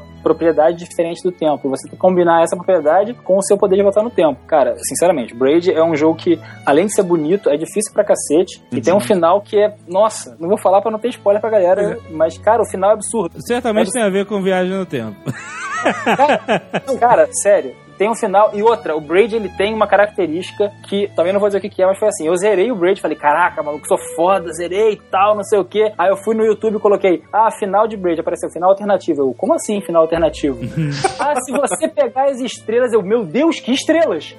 que estrela, exato. Estrelas! E tipo assim, você não descobre que existem as tais estrelas no jogo. Aham. É uma coisa assim, surreal. E o jogo é muito, é muito bacana, cara. O jogo que eu é acho bacanésimo também no, no Braid, cara, é que você precisa meio que desenroscar o seu cérebro Ah. a cada mundo novo, cara. Exatamente. Sim. O último é absurdo. O último é. Puta que pariu. O, o, o que tem o, o anel que faz o tempo dentro de uma esfera ser diferente de todo o resto, né? Esse é o penúltimo. Ah, sim, é verdade. O último, é o, o último é o 1, pô. Um, Aquele um jogo verdade. que eu, um jogo que eu tive essa dificuldade no início é, de- do raciocínio e tal foi o Portal, porque você tinha que pensar, né? Pô, abre aqui, abre lá e tal. Tem com os portals, rapaz. Você tem que É. pensar com os portais. Cara, aquele trailer do Portal, quando saiu em 2006, eu fiquei um ano esperando pra esse jogo sair, cara. Pô, eu vi o trailer e falava, meu Deus, que jogo foda. Foda? É, jogo- Foda? Você acha Azaghal? foda? O quê? Não gosta, não gosta não, cara? Bom dia. Azaghal. Pô, É pô, chatíssimo. um dos melhores jogos Puta que eu joguei que na vida. pariu, cara. Você- A- Azagal, Azagal, vamos lá. V- vamos ver se a gente consegue agradar o Azagal. Você gostava dos point and clicks das antigas, tipo Full Throttle, Gostava. Day of Tentacles, The Digs, certo? Sim, por, por meia hora, talvez, sim. Full Throttle que eu joguei, os outros eu não faço É, ideia. ele jogou Full Throttle. Ele lembra Tá. do Father Torque. Father Talk era foda, é verdade. e o cara vai lá, don't put my lips on there. Isso foi uma lição de vida do caralho, cara. Então, eu queria recomendar pra você um jogo que é um dos meus favoritos, chama Machinarium. Maquinária de iPhone? Ele, não, ele saiu pra. Ele, eu acho que tem uma versão pra iPad já. Ele saiu pra PC e Mac. Nossa, eu sei qual é. Lindo. E, também. cara, é, é, além de ser bonito, é, é um point and click extremamente desafiador. Eu não, eu não pude comprar porque é pro iPad 2 só. Puta. Ah, então eu posso, jovem. Machinarium, é isso? Machinarium. É, da mesma empresa tem também o Samoroshi, que é mais simplesinho, mas também é, bacana pra caramba. É, e cara, é assim, se você gosta de point and click, você vai adorar esse, porque esse daí, diferente desses exemplos que eu dei, ele não tem diálogo. É tudo na base da ação, do que tá acontecendo no cenário, das reações do robô, que você é um robô que tem que resgatar a sua namorada, que foi rap- raptada, essa é a história. E, cara, é um jogo assim que te prende, você não consegue parar. Você não consegue parar, você tá desafiando tua mente o tempo todo ali e é muito gratificante, sabe? E ele tem aquela coisa de você combinar itens pra resolver as situações Mas e é tal. independente? É independente, Ah, então cara. É de uma pode entrar. Não, não, é de uma produtora lá. pauta, né? não, não, não pode falar. É da Amanita Design, não é, cara? O nome da, da empresa?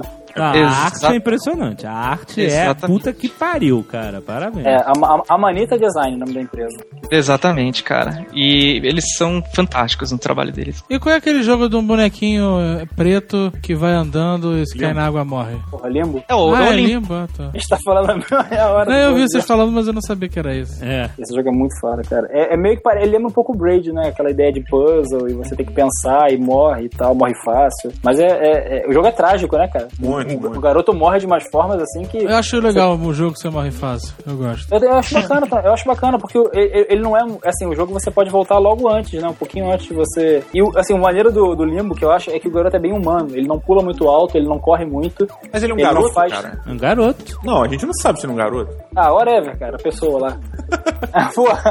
Não, mas é porque sim, pode. Eu, eu, eu imaginei ele como um carinha, sabe qual é? Um carinha Tipo cabeçudo. Exatamente, tipo o Braid, que é um carinha cabeçudo de terninho. É o bolinha. Não, você vai- peraí, cara. Não, não, não, não, não. No, no- no- na abertura do jogo ele fala. É, Ele fala? é, fa- não, tem escrito, tipo, não sei o que, pra encontrar a sua, a sua irmã, não sei o que, a boy enters limbo. Ele fala isso, é a frase, do- a, a definição do jogo é essa. Caralho, é, ignorei completamente a abertura do jogo. completamente. é, tipo. E o, o maneiro do Limbo também, cara, é que não tem trilha sonora, né, bicho? Você tem. É só barulho, cara. Só barulho, cara. É aquela aranha, maluco. Puta que pariu. Cara, como é que passei da aranha? Eu não passei da aranha. Passa não? Eu não, ela, eu chego perto, ela chega, pum, te dá uma porrada e pá! Você tem que, você tem que pegar a. Voltar, pegar, é, esperar armadilha. pra bater, né, pra pegar a armadilha, aí você volta, puxa a armadilha, coloca a armadilha embaixo do. do, do Tem uma do pé armadilha? Dela. armadilha? Armadilha de urso, aquela que arranca a perna Aquela fora. que mata, que, que destrói, sabe? Você não ficou lá pra trás? Não, não, tem uma numa árvore logo atrás. Aí quando ela bate no chão não três achei. vezes, a parada cai, entendeu? Ah, ela tem que bater E você no puxa. Mas por isso que a trilha sonora é importante, cara. Porque você, Você escuta a parada cair. Foda. Quando ela dá porrada, tu fica tentando, aí você ouve um. Ele é pem, pem, pem, pem. Aí você, ué, porra, caiu, aí você volta, aí você fica embaixo dela, ela vai bater em você, você corre pra trás, ela Boa. porra algum negócio na, na parada. Muito obrigado. Ó, o Bem Pem Pem do Adrian foi mais fiel do que o meu Sherlock.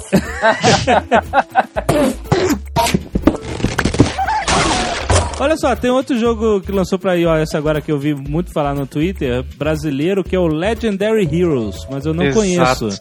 Rio saiu, saiu há pouco tempo, é. Brasileiro. Brasileiro, cara. Então, foi produzido pela Maya Games, é um RTS de ação e é gratuito, cara. Isso que é o mais louco, cara. É Ó, gratuito. excelente. E assim, o visual dele lembra o Warcraft 3, que a gente até mencionou aí. E é muito bonito, cara. Muito bonito mesmo. Tem vários personagens, é, heróis pra você escolher. E o legal é que dá pra você controlar até três personagens na mesma partida, cara. Então, é um feito muito grande pro estúdio brasileiro. Peraí, Legendary Heroes?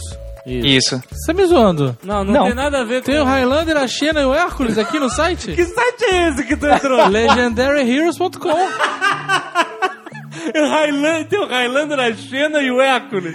Olha aí. Não é isso, cara. Porra, eu não tô entendendo nada que vocês estão falando. Eu penso no maluco. Foi Legendary Heroes iPhone, cara. Aqui, ó. Terraria também é independente. Terraria, ele é. O Terraria é o Minecraft 2D. Exatamente. Ou, como eu vi outra pessoa falar, o Minecraft é o Terraria em 3D. Não, não, não. O, ne- o Qual negócio, é, afinal, Tostines? Vende mais porque é fresquinho? fresquinho? é, o negócio do Terraria foi uma sacada que ah, foram dois caras que fizeram, né? É. Eles pegaram e aproveitaram essa, esse boom do Minecraft, né? Isso Ah. foi feito ano passado. Ah, então veio depois. Veio depois do Então Minecraft. o Não, Terraria é o Minecraft em 2D. Pronto. Isso, é. Eles fizeram inspirado no, no Minecraft. Ah, É, inclusive havia uma discussão se o Terraria iria desbancar o Minecraft. Acabou não desbancando, mas vendeu muito. Vendeu mais de um milhão de cópias na Steam. mas tem gente que diz que o Terraria ele tem mais um aspecto de um jogo em si, enquanto o Minecraft é muito livre. É mais objetivo. é Não mais tem meio que objetivo. Objetivo, né? O o Terraria você tem quests, essas coisas É. e tal. né? O, o Terraria, é, o Terraria aproveitou aquele negócio do Minecraft de ter vários blocos com propriedades, né? Então você tem o bloquinho de pedra, o bloquinho Isso. de terra, de areia. Só que, e também aproveitou aquele, aquele negócio do mundo gerado é, aleatoriamente. Sim. Então toda vez que Monstros você. também, né? Da noite, né? Que os monstros vêm. é- Isso é, é comum dos dois, não é? Isso, é, como nos monstros dois. de noite. É. Isso. Terraria tem monstro de dia também agora, né? Ah, é? Caraca, tem. maneiro. Eu tenho esse jogo. É, o Terraria, inclusive, há pouco tempo lançou a, a versão 1.0, 1.1 do Terraria, que mudou um monte de coisa, e o Terraria sempre foi focado mais na aventura, né? Dentro do Terraria você tem muitas armas, você tem bazuca, canhão de estrela, A você, né? você tem, é, com certeza, você tem vários tipos de poções, você tem boss, né? Você tem os monstros mais difíceis, você tem o inferno, vários níveis de progressão. Então a parte de aventura, de você se aventurar no jogo, é Peraí, muito, tem muito... inferno no jogo? Tem, tem, tem inferno. É, no Minecraft também tem. É, o, o do Minecraft é o Nether, né? Ele, ele, ele queria chamar de inferno na primeira, na, de primeira parte, mas tiveram muita polêmica lá e ele chamou de, de Nether, né? Que é um, um submundo aí de um- uma mitologia que eu não sei, não lembro. É o inferno, porra. É tudo cheio de lava e quente, e, porra. E o Terraria, então, ele aproveitou esse, esse boom do Minecraft, fez esse negócio mais aventuresco, né? E deu muito certo, né? Os caras que já faziam vídeos no YouTube de Minecraft, na época, cada vídeo de Minecraft pegava milhões de visualizações, né? Uhum. Eles fizeram também vídeo de Terraria, já que era algo muito parecido. E aí bombou.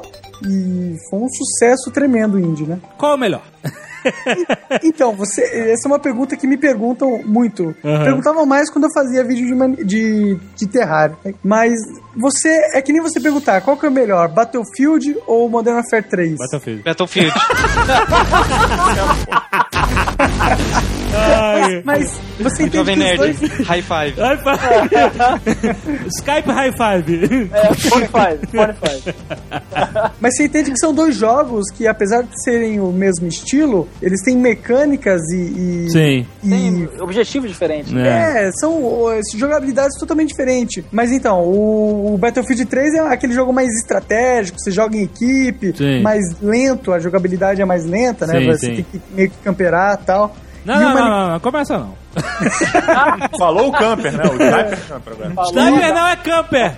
Ah, não. Não é, é o quê? Não é, não é mesmo. O sniper está no momento certo, no lugar certo, pra dar suporte ao seu time.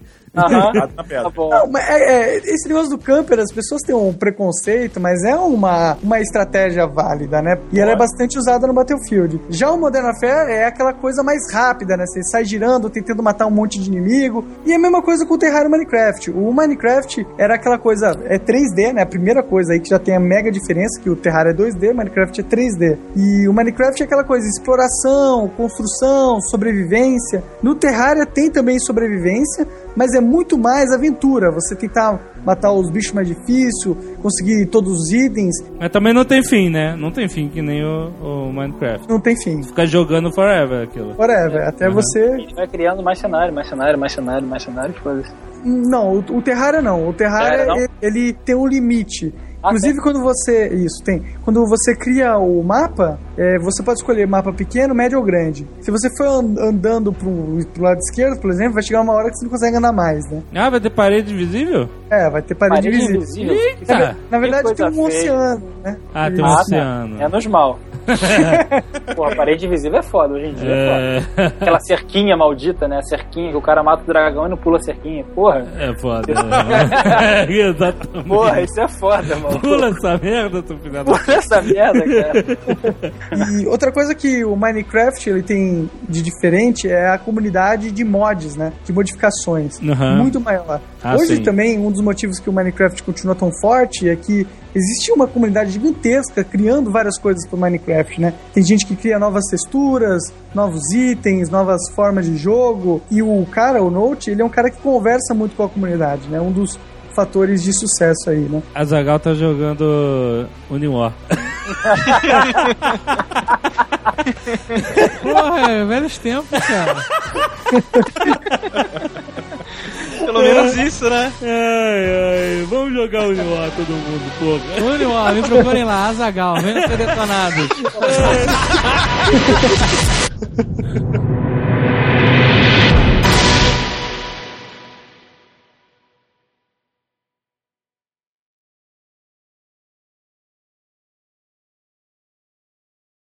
Esse Nerdcast é dedicado a Lucas Duarte dos Santos, de Itabira, Minas Gerais, que nos deixou recentemente, fã do Nerdcast.